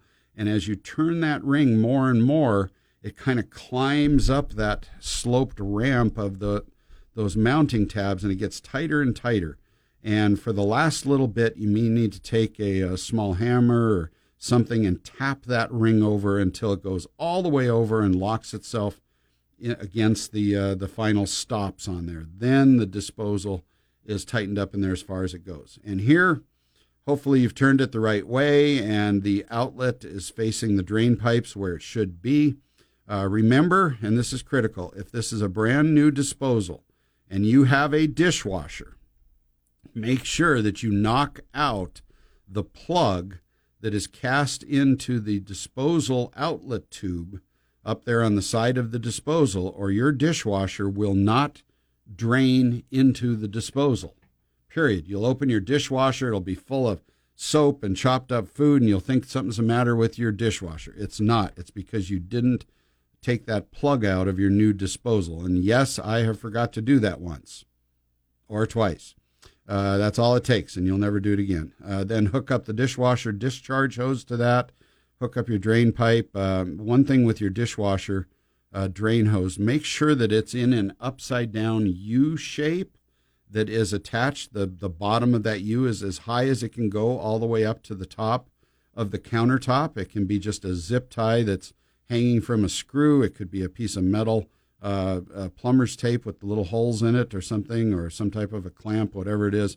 But you want to keep that hose looped up there as high as it can possibly go, because uh, what that does is that keeps any backflow when your disposal is spinning in that from throwing any debris back into your dishwasher hose. And that's when you start getting really stinky disposals a lot of times, is because uh, there's a bunch of stuff in that hose that's just sitting there. Uh, you should have hooked up the new electrical cord long before starting any of this. I should have mentioned that a little bit earlier. So, lastly, you connect the tube to the uh, the discharge tube to the drain plumbing and uh, fill up that side of the sink and turn it on and let it go and see if it it all works. Pretty easy, right? Yep, it is. But do it once, and if you don't have a great experience, you know why plumbers charge what they do to do this. But yes, they make it look easy. They make it look quick. They could do it with their with a blindfold on because they've done it before. That's not to say that you can't do this if you need to replace a disposal. That's probably a a good thing. Take you an hour to do it, and uh, quite a sense of accomplishment if you are able to switch out your own disposal. The Home Fix Show with Joe Prin will be right back on News Talk KBOI. Renewable Energy Northwest built a home with a contractor, Northern Construction, in Sand Hollow, Idaho, with solar thermal radiant floor heat and cooling. This 4,500 square foot home, the total energy bill in August of 2020 was $80. In September, they got the solar PV up and running, and now the Idaho power bill will be $5.20 per month. Because the HVAC for the home is so efficient, along with the hot water, the solar PV needed was half the amount of a home this size would normally take. The homeowners were just telling Carl from Renewable Energy Northwest how comfortable the home is with warm, comfy floors and no air blowing around to dry out your skin. Renewable Energy Northwest installs four different types of radiant heat and cool on slab, under subfloor, on top of subfloor, and warm board applications. They can also heat your pool in the summer with the same system. Please call for a free site assessment 208 577 6537 or visit How often do you have to clean and scrub grout lines in your kitchen and bathroom tile? Too often is probably the answer. Call Permatreat now and seal it forever. Seriously, that's their motto seal it forever, and they mean it. There is a better way than all the scrubbing, scraping, and nasty chemicals, and Permatreat will introduce you to it. 208 895 0000. That's not a typo, that is the phone number for Permatreat. 208 895 0000. Permatreat will start with a deep, thorough cleaning of your tile and grout. They will make any needed repairs as they go. All cracked or stained caulking is removed and everything is made ready for the last sealant you will need. Permatreat also seals masonry and stone surfaces, backsplashes, patios, driveways, and sidewalks, and tinted or stained concrete. If you want to seal it and keep it stain free and looking good, call Permatreat now to set up your free evaluation and quote 208 895 0000. Permatreat, seal it forever. 208 895 0000. Solar Concepts of Idaho recommends another smart product solar powered attic fans. In warmer months, the temperature in your attic can reach over 165 degrees. That trapped heat builds up and forces your air conditioner to work harder, resulting in higher cooling costs. Solatube's solar powered attic fans pull out the heat, making it cheaper to cool your home. In the colder months, trapped moisture can lead to the growth of mold and fungus when the warm air in your home meets the cold air in your attic. Solatube's solar powered attic fans help pull this moisture out of your attic. Solar powered attic fans from Solar Concepts of Idaho are safe, smart, and an inexpensive way to maximize efficiency and maintain a healthier home. Solar Concepts is Idaho's only premier Solatube products dealer. Visit them at 2053 East Fairview in Meridian or at solar concepts.com. Again, that's solar concepts.com. If you hear anything you'd like to revisit, check out the Home Fix podcast on KBOI.com. Just click on podcast, then click on the Home Fix Show, all for free. Now back to Joe Prin. This is the Home Fix Show on News Talk KBOI. I mentioned this earlier. It doesn't happen all that often, but right now we do have an opening for an advertiser here on the Home Fix Show, one of our sponsoring advertisers. Is it a sponsorship or is it an, just an advertiser?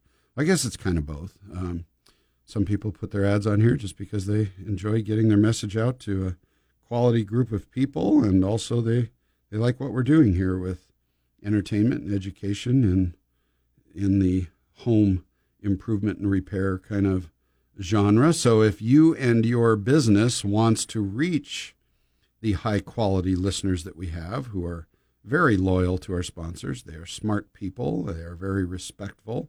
They understand you as a contractor and your life and how you two work together for mutual benefit. Uh, we can get that message to this audience to promote your services or products. Uh, just get in touch with me directly. I'll give you the phone number just a second here.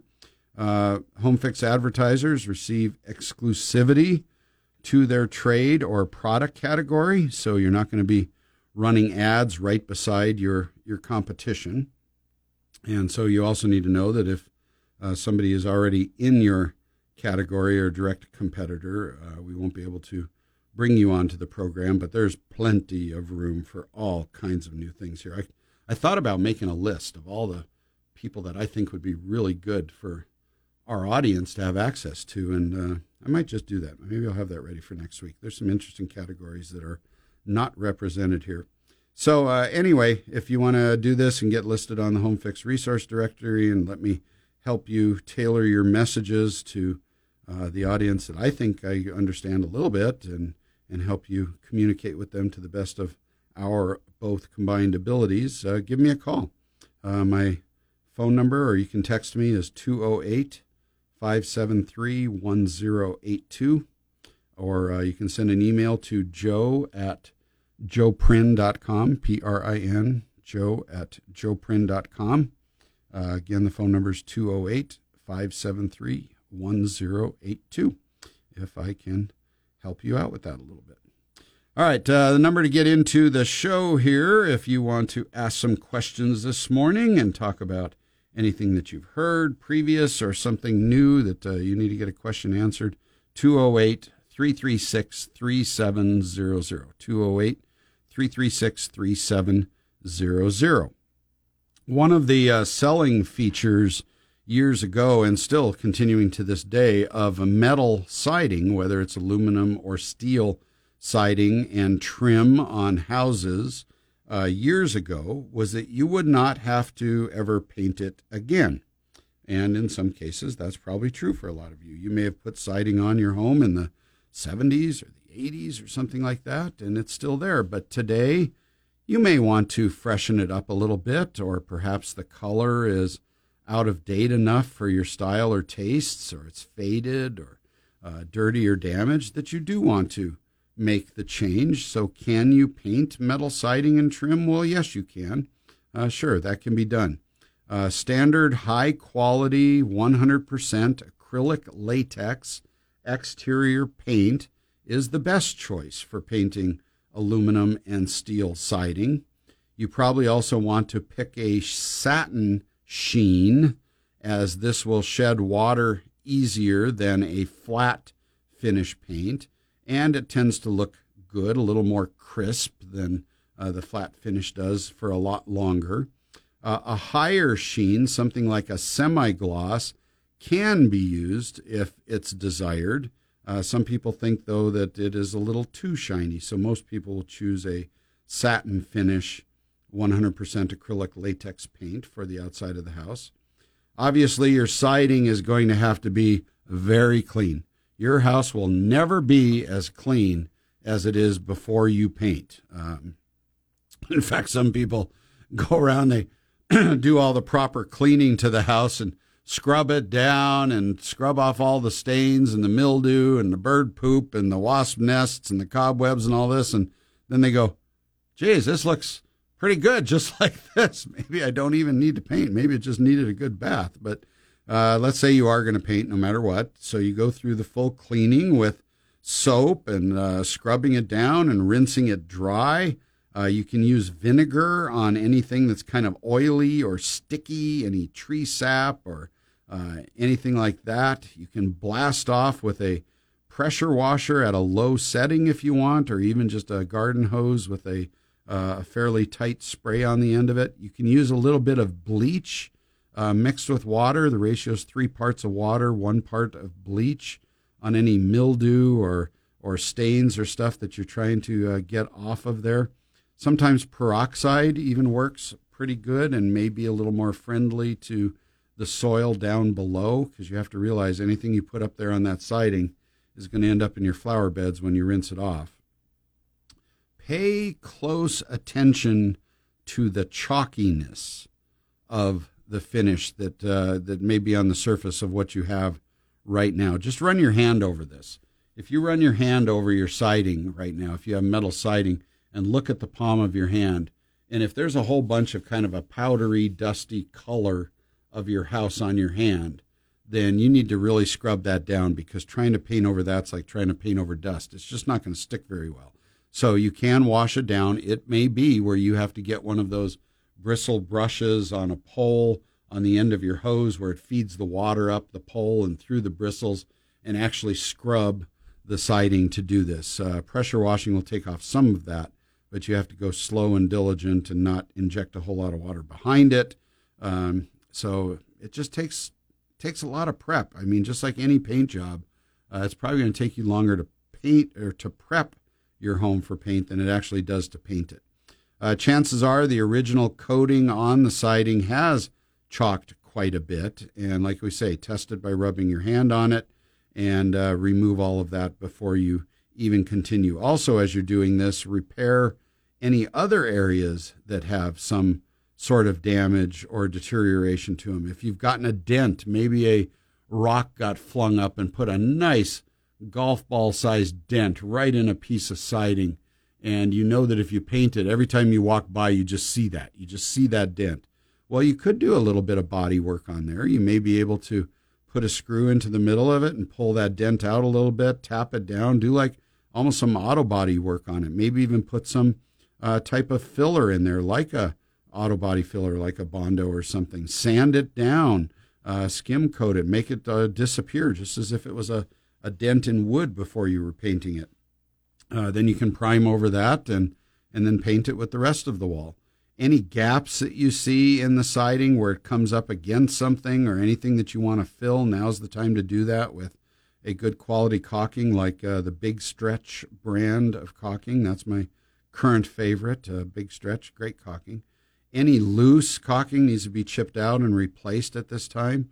Or uh, if there's any repair work that should be done, if there's a couple little nails that need to go in or some uh, outside corners reattached or something, do all that now before you uh, before you paint. Any bare metal where perhaps something has peeled away or absolutely just faded away to nothing should be uh, treated with a coat of primer that's designed to be compatible with the final finish coat of paint that you are applying. So when you go to pick out your house paint, you also tell them, you know, I've got some spots with some bare metal showing. Do I need to put any type of a primer on there? And they may say, no, you can just go right over it with this. Or, yes, you do. Here's a, you know, a rattle can with some spray stuff. You should just, you know, just put that over the, uh, the bare spots, let that dry, and then paint over the top of it. Maybe they'll give you a quart or something too. Uh, like we said, the paint should be an acrylic latex that can be brushed or rolled on, but in the case of metal siding, spraying may yield the uh, the absolute best results, especially since this is really the first coat of paint that the, the house is going to get, other than the, the factory finish that was on that metal siding. So spraying brings up a whole new world. Uh, let's talk about spray painting your house when we get back from this break. If you'd like to get into the show, call 208 336 3700 right now. I'm ready to take your call. You'll be up next on the show.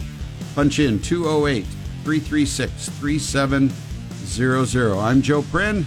This is Home Fix. The Home Fix Show with Joe Prin will be right back on News Talk KBOI. There's a good reason the state of Idaho requires electricians to be licensed.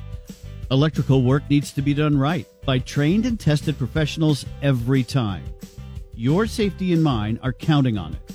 So when you need electrical work done, insist on a licensed electrician like Dave at Consumer Electric and Cable. Dave can help you install outdoor lighting, attic ventilation, additional lighting in your kitchen, even ceiling fans in your bedrooms or on your back patio. With new TVs and home electronics, cable and power outlets need to be in the right place to look good. No one likes cords all over the floors and walls. Call Dave. If you're remodeling, think about where things will need to be when you're done. David Consumer Electric and Cable will get everything professionally wired and inspected. Call Dave at Consumer Electric and Cable for your electrical needs. 208 939 8333. That's 208 939 8333 for Consumer Electric and Cable. You've heard the term street presence, right? Well, this is how your house looks to those passing by, but it's also how it looks to you every time you return home. Ready for some repairs or updates? Maybe it's time to make your house look great again? Bots Exteriors is who you want to talk to.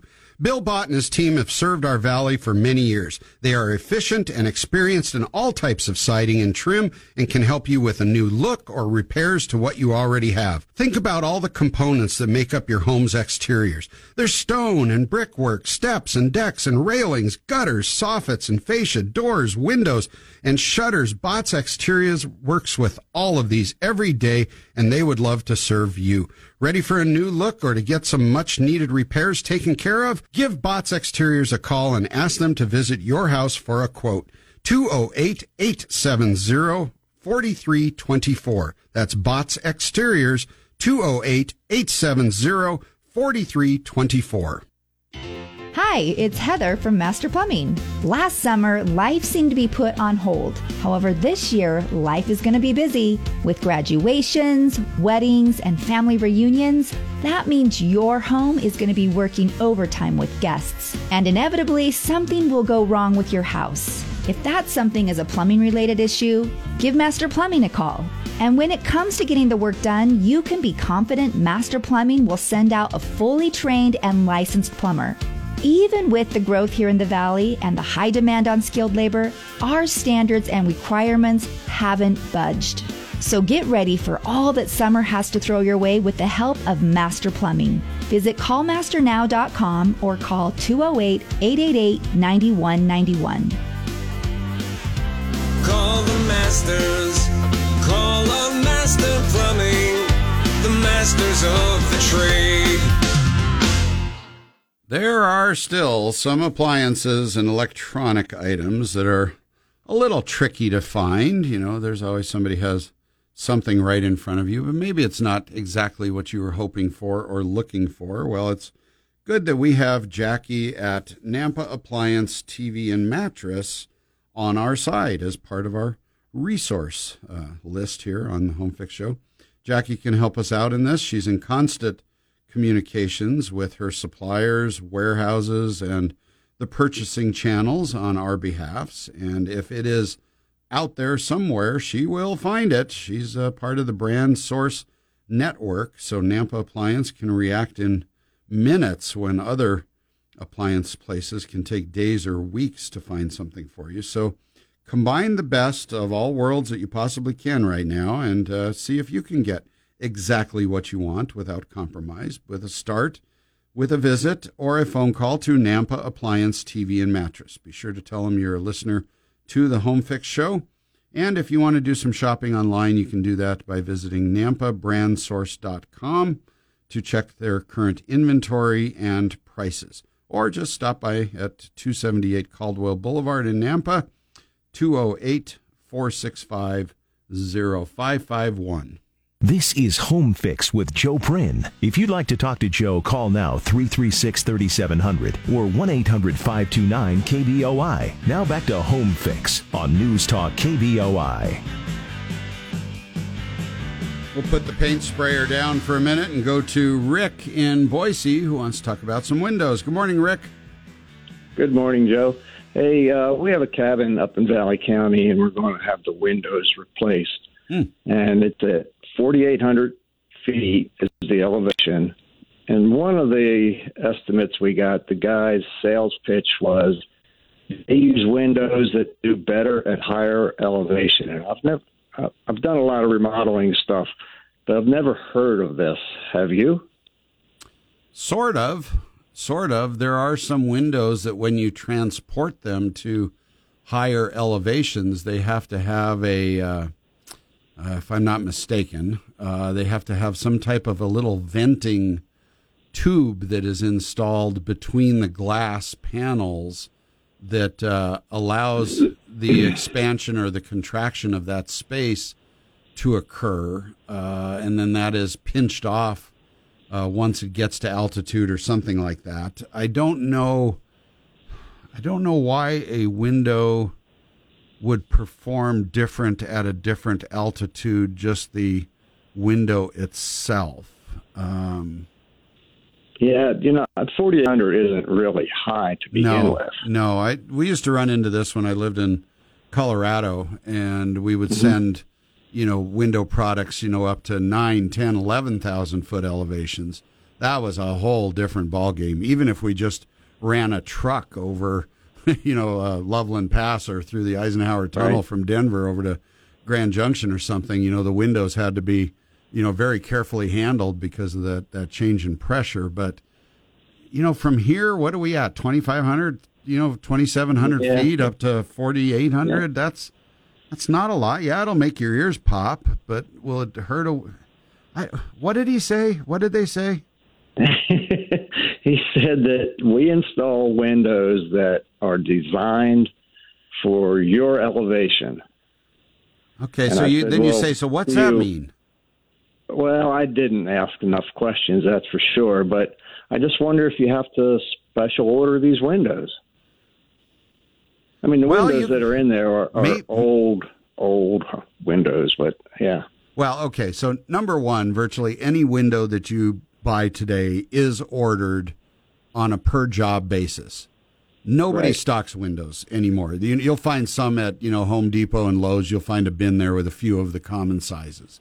Other than that, every single window manufacturer that I can even think of, including Milgard, a very good quality window that one of my sponsors here, Viewpoint, sells, um, those windows, even though it may be the most common size in the world, they still make that window to order.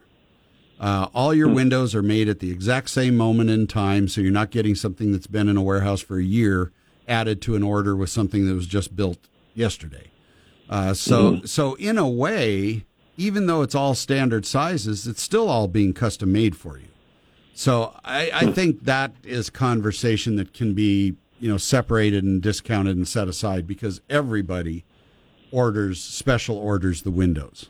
There's no such thing as not special ordering the windows. Um, okay, I didn't know that. Yeah, so every window you get is going to be made for you for your job. It's going to come with a barcode sticker on it and a tag identified by that manufacturer with that dealer, that installer, whatever, the ship date, the manufacturing date, and all that stuff's important for you to hang on to for warranty anyway. So no, I don't think that has anything to do with it.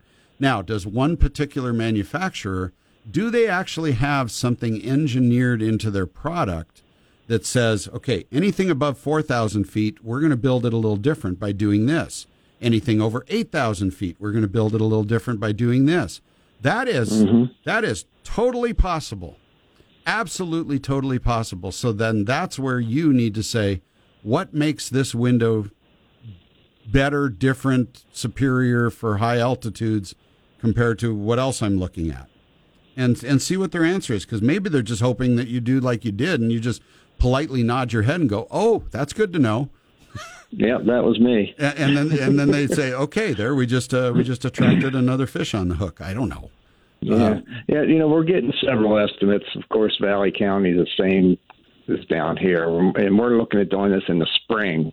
Yeah. Um, to give them plenty of time, but Yeah, because you're probably person has you're prob- mentioned. yeah, you're probably six to ten weeks out at least right now, uh, just getting into the queue. Because the other thing that happens, even though your windows might be ready in four to five weeks, most of the installers will not even schedule the install date until they know those windows are on a truck heading this way. yeah, that makes sense. Yeah, because you know they schedule you for Monday and the windows don't show up till Thursday. Their guys are sitting Yeah. there without work for three days. They they just can't Yeah. afford that right now. They've got to be going hundred percent or more. Yeah, All right, well, let me ask a few more questions, do a little research. yeah, yeah. I'd be curious. I'd I'd really be curious, and I'm going to check into that myself too. I'm I'll get a hold of Jay and see what he can uh, fill us in from viewpoint on that. I'm going to call him during the uh, news break here, see if I can get him out of bed or off the golf course, see if he can answer that. Stay tuned. We'll find out, Rick. Back after the news.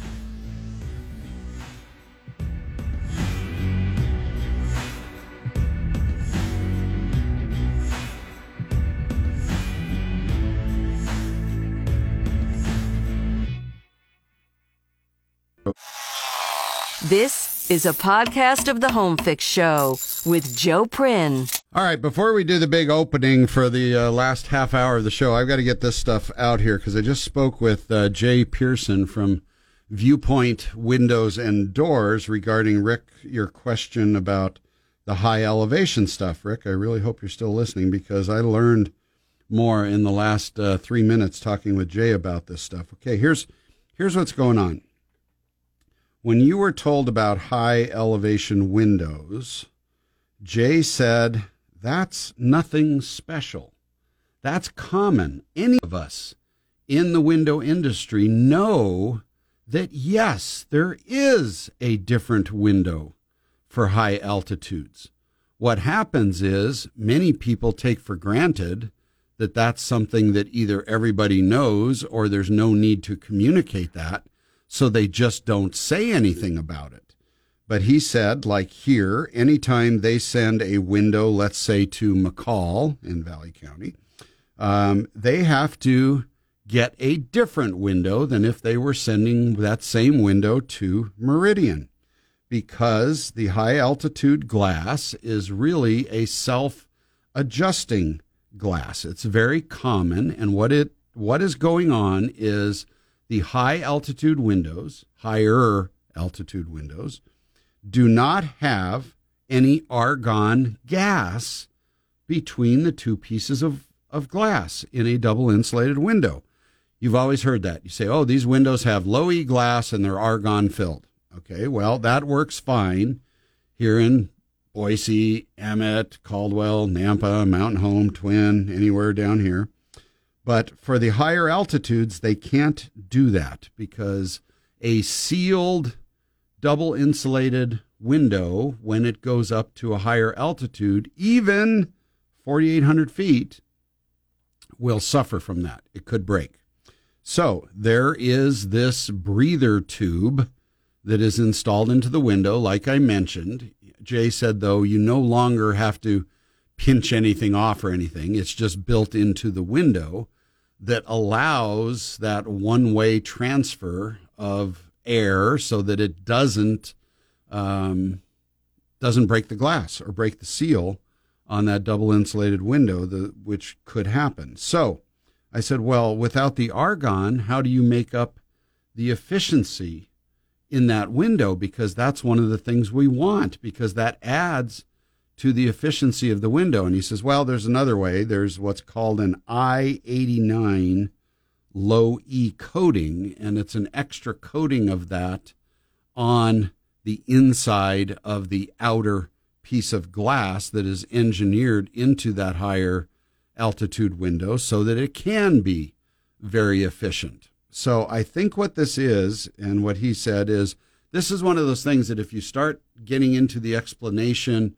or the charts and all this with most people, they just glaze over and uh-huh, uh, okay, just just give me the window that works. But any window supplier or installer that's ordering windows, if they know that it's going up to the higher altitudes, it's just it's just common that that's what you that's what you order because that's just what you do. So um, it sounds like Rick, the person that mentioned that to you, was bringing that up just so that you knew that, and they gave you part of the story. Um, so yes, there would be more to learn there, and see if that would be explained in the same fashion.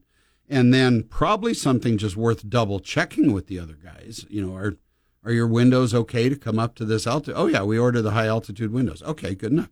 Now you know what they are. So thank you to Jay at Viewpoint Windows and Doors and Rick. He offered that to you if you wanted any second opinions or clarification of any technical details. Uh, just call Jay at Viewpoint Windows and Doors. It may take him a day or two to get back to you with his uh, traveling schedule and in the hills and taking care of customers all over uh, Idaho here, but he will get you the information that you need. Just call him at Viewpoint Windows and Doors, and their number is on the Home Fix resource directory, which you can find at joeprin.com. So thank you, Rick. Very, very good question, and I enjoyed learning about that this morning. Good to know. Good to know. See, every week, something. Every week, some little tidbit comes in. Now I just got to hang on to that in my head for five years from now when that comes up again. All right. You ever do any water drilling? Tara, I'm sure you go out and do this all the time. You drill with water pressure, right? Um, all the time, yes. All the time. Yes. Yes. You- Later today, Yes. even. Later today, you're going to want to put a piece of conduit underneath the sidewalk that goes up to your front door from your driveway because you want to run a low voltage wire under there. You want to run some drip irrigation. You want to run a sprinkler line. Uh, you want to, you want to, you want to. So It's like I told you my plan. Yeah. It's exactly what I'm going to do. every now and then it may be necessary to get said electrical line, a piece of conduit, a sprinkler line under a sidewalk, maybe across a corner of a patio, maybe even a corner of a driveway or all the way under a driveway or something. Uh, boring underneath sidewalks and driveways may not be part of every outdoor project, but it's nice to know that you have a low cost solution that you could probably do yourself for this little challenge. All you need is uh, some equipment, some parts and pieces, and a little know how how to take on these projects where this horizontal uh, drilling, if you will, is involved. There's some companies that make specialty tools for this. Plumbers have these things. The people that run cable uh, internet services and all that, they all do this all the time. And there's stuff that you can rent to do this if you've got some big things to do. But let's talk about a little short distance, like just under a three or a four foot sidewalk. What's the best ways to do this and uh, overcome some obstacles like this when and put a piece of conduit or piping or tubing uh, underneath our sidewalk? Well, the first step to do is to evaluate the size of this project. That'll help you know what kind of equipment is best suited for your needs. And like we said, just a simple sidewalk or something, um, that's easily done with just a piece of PVC pipe, maybe around three quarters of an inch of diameter, and a couple of fittings uh, that allow you to go from that piece of PVC pipe into a garden hose. Ah, we're going to use some water to help us do this, kind of like placer mining, or uh, you know, where they spray the water and all the gold just shows up. Um, larger projects, something like maybe you know 10 feet up to 30 feet or something, or even more. Uh, that's where I would suggest you probably hire a professional that has the tools to do this because uh, we are using water underneath probably some concrete or a uh, that we don't want to have collapse on us later. This technique also works though. Let's say you had to go underneath a big tree rather than around a tree. You could dig down and then bore through underneath uh, through the root root ball and put a piece of pipe through there and pop up on the other side if you had the equipment to do that. So, uh, to begin this process, let's gather up a few materials. Let's gather up our garden hose, a, uh piece of three quarter inch PVC uh, water pipe, and some fittings that will get us from that PVC pipe to the garden hose. We'll still have to put some primer and some glue and put these fittings together. Then we're going to dig a small starter trench on one side of this start sidewalk, and that's so that we can lay that pipe down at the correct angle and depth that we want to start the bore because we can't make a curve or come up or force it up like that. So if you've got to go through a three foot uh, sidewalk, you're going to need a small trench on the one side of it that's probably at least that long, right? and maybe about six inches below the bottom of the concrete slab. That's what works about the best. That's down there where the road base material is or the soil that's underneath it. You don't want to try to skirt this right along the bottom of the, the concrete. We want to be down in the soil below that.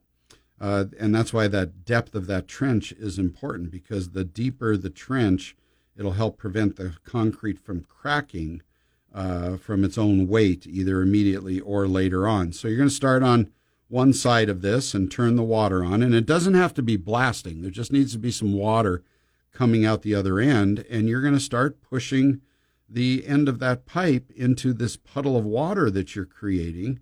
And as that water softens up the dirt, the water pressure is just going to kind of push it away, allowing that piece of pipe that you're pushing in to work its way under there. And you just keep feeding this pipe in inch by inch by inch. And yeah, you might hit a little rock there. So what do you do? Well, you just keep backing it, you know, back it out and in and out and pushing it and letting the water try to do some of the work, flushing some of the stuff around the sides of it. And hopefully you can just push that little rock or some of that road based pebbles that, you know, they could be big, about the size of, you know, half, half a golf ball or something. You're just going to be pushing those to the side. And then eventually you're going to work your way through to the other side and pop out on the other side where you can dig that up. And now you've got this piece of tubing that's in there. You can just leave that in there and cut off the fitting that you glued on the end, adapt that over, maybe tie that into your sprinkler system or use it as a piece of conduit if you're going to be feeding like a low voltage line through it. If it is going to be a higher voltage line of electrical that you're doing this with, obviously you'd want to use actual the gray electrical conduit rather than uh, sprinkler tubing pipe that you would do for the uh, the drilling process. Uh, a couple more things on that, but let's hit our break. This is your last chance if you've got a question for me today. And I hope you do because it sure helps other people out when you do ask your questions. Look what we've learned today. Look what we've talked about. I learned what a barndominium is. I learned about high altitude windows today. We talked about home inspections, lumber legislation, how to calculate board footage, changing out uh, garbage disposals, painting metal sidings, warnings about changing our filters and cleaning off our air conditioners. That's a lot of stuff. What are you going to share with a listener when we come back? The number 208 336 3700. 208 336 3700. The Home Fix Show with Joe Prin. We'll be right back on News Talk KBOI. It's painting season, and if you need a little help getting the job done, call the Painting Pro. Brian and his team are ready to help you to the finest exterior paint job your house has ever had. All the prep work, all the detail, all the attention to clean up and the proper materials, all come shining through in a fresh new coat of paint from the Painting Pro. Styles change, and perhaps your home is ready for some new colors. The Painting Pro will work with you to help you choose the best looking combinations for your house and your personal style. It's amazing what new paint can do for a house as well as for you and how you feel about it. Look around. Styles and colors are changing, and if you're ready, so is the Painting Pro. Let's get this done. Call 208 378 4825 or visit paintingpro.net to learn about the best paint job your home could hope to have. 208 378 4825. That's 208 378 4825 or paintingpro.net. When summer heats up, your insulation goes to work to try to keep you cool. The amount and type of insulation will determine how successful this is. Can your home benefit from added or replaced insulation? Could your garage be more useful if it was insulated? Perhaps. Find out by making a call to Go Green Insulation at 208 912 0028. Go Green will look over your insulated spaces and determine what is needed and where. An accurate and complete quote will be prepared and presented for you to review. And then you can discuss with the insulation experts at Go Green just how this will make your home feel, as well as potential energy cost savings you may achieve. Go Green Insulation is fully up to speed with all the latest energy code requirements and suggestions, whether your home is 80 years old or just a decade or two. Before it gets too deep into the season, call Go Green Insulation at 208 912 0028 or visit gogreeninsulation.com. Perhaps now more than ever, if you're looking to buy your next home, a visit with Terry Hefner and his team of mortgage professionals is critical. Market forces that used to change week to week are now changing hourly. You need information quick and it needs to be accurate. The Hefner Group at Guild Mortgage will work hard for you. Their goal is to create a positive loan experience and help you make the most informed decisions you can. Terry is a native Idahoan and has been assisting clients for over 30 years. The Hefner Group also helps first time homebuyers achieve their dreams of home ownership. There's a lot of confusing information out there, so let Terry Hefner and his team of professionals help you with your mortgage. Call 208 599 8500 or visit terryhefner.com. 208 599 8500. Terry Hefner, NMLS 95796. Company, NMLS 3274. Guild Mortgage is an equal housing lender. Measure once, cut once. Son of a biscuit. Ah, swear once, measure twice, cut once. Ah, you know the rest. This is the Home Fix Show with Joe Prin on News Talk KBOI.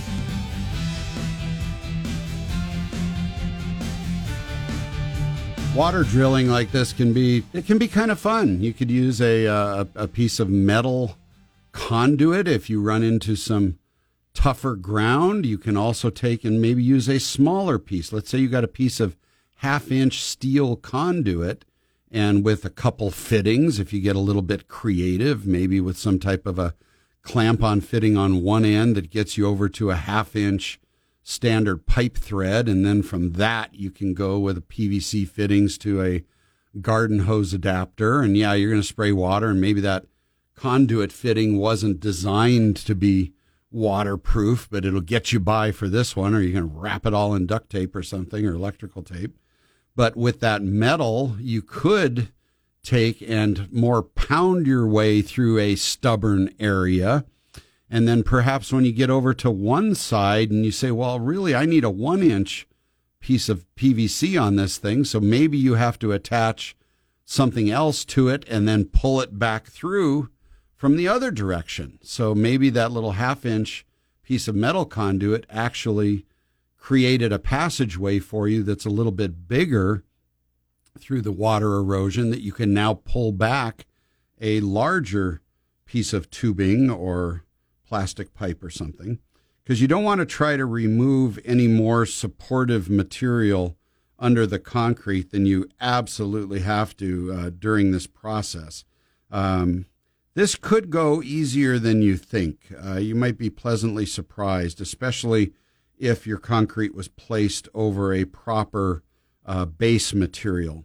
Um, try to do this in between any expansion joints. So, like if your sidewalk that we're using as an example has like a line, an expansion joint uh, cut into it, say every four feet down the sidewalk, maybe try to bore in underneath in the middle of those expansion joints, not right on one of them.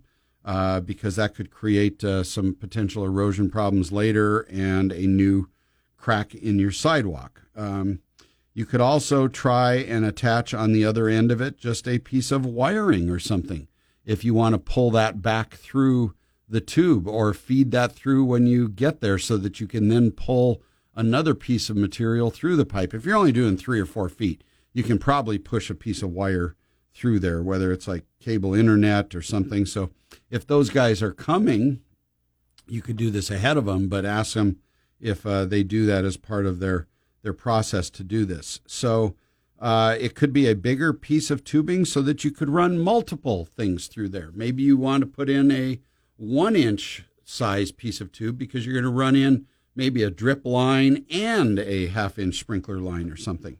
Now, for those of you that may be placing new concrete, a new driveway, a new patio, a new sidewalk, a new hot tub pad, anything like that, maybe you're building a fire pit, something like that think ahead a little bit and would it be worth it for you now to go get two 10 foot lengths of three inch uh, black ABS pipe and a coupler and a couple caps or something and dig a trench and put this in now before you grade off all the road base and put the forms and put the concrete in.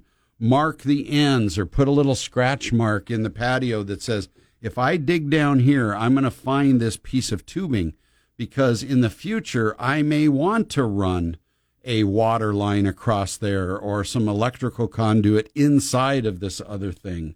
Um, so, uh, yeah, maybe put that pipe in ahead of time. Uh, let's go to Nampa, talk to Denny. Denny, we got about uh, two and a half minutes. How can we talk today? Okay, Joe. Rick, I understand. The only thing I say improve on that. Yep. They can get the hyd- get the hydrant nozzles either at Grover's or get them at any of the big box stores.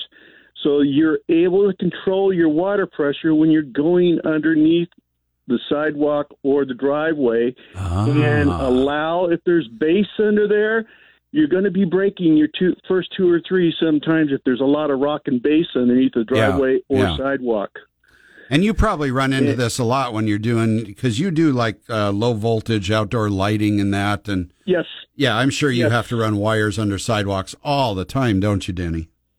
Yeah, and, and the other thing I say, go back to what you're talking about the ABS uh, piping.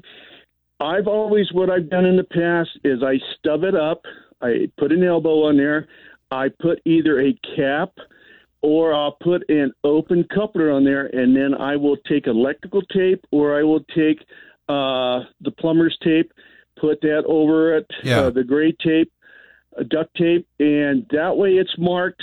And I sometimes, depending on the customer, I will go ahead and leave a marking flag there so that they can find, especially if they're going to have something done within the next six to eight weeks after I, you know, put something like that in. Right.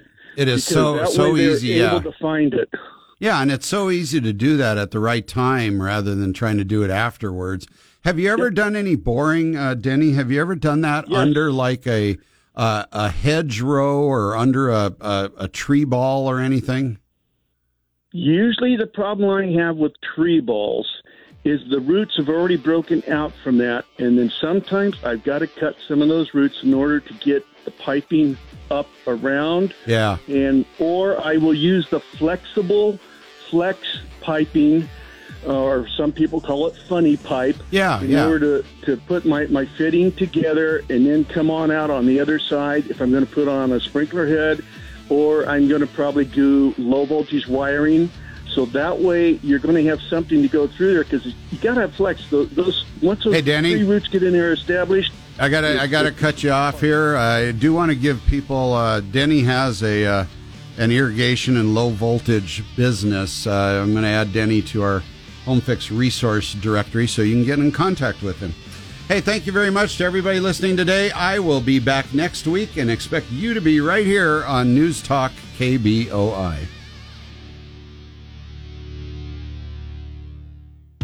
Renewable Energy Northwest starts the same way all the other PV companies start, with a copy of your power bill. The big difference is this is their starting point. One customer asked them to improve their power costs. The review came up with these solutions. Update the current HVAC system to an energy efficient 21 SEER heat pump system for a 20% savings. Install a solar thermal HVAC solution for heating water and assisting home heating for a 30% energy savings. Insulation improvements for 10% more energy savings. Identification of inefficient appliances to be retired or replaced for an additional 5% energy savings. And these options resulted in a 65% energy reduction in the home. Now the solar PV needs to only cover the remaining 35%. Renewable Energy Northwest has a solar solution for you. Call 208 577 6537 or look at renewableenergynwllc.com. Joe Prin here from the Home Fix Radio Show, and right now, many of you are probably thinking about a bathroom remodeling project. You've seen things on TV and in the magazines and on social media, but what really are the best products for you? Well, I would suggest you talk to the professionals at Custom Bath Solutions in Meridian to help guide you through this process. At Custom Bath Showroom in Meridian, you'll see locally manufactured Best Bath and custom marble shower products that eliminate the need to scrub grout, clean, and seal like your tile showers. They build showers specifically for you and can remodel your entire bathroom. Custom Bath Solutions offers products that are easy to access for safety and have custom options like a river rock floor and tile inlays in the walls. Visit Custom Bath at 480 East Franklin Road in Meridian or call them at 208 888 7561 to schedule a free in home consultation. For bathroom remodeling, I recommend Custom Bath Solutions.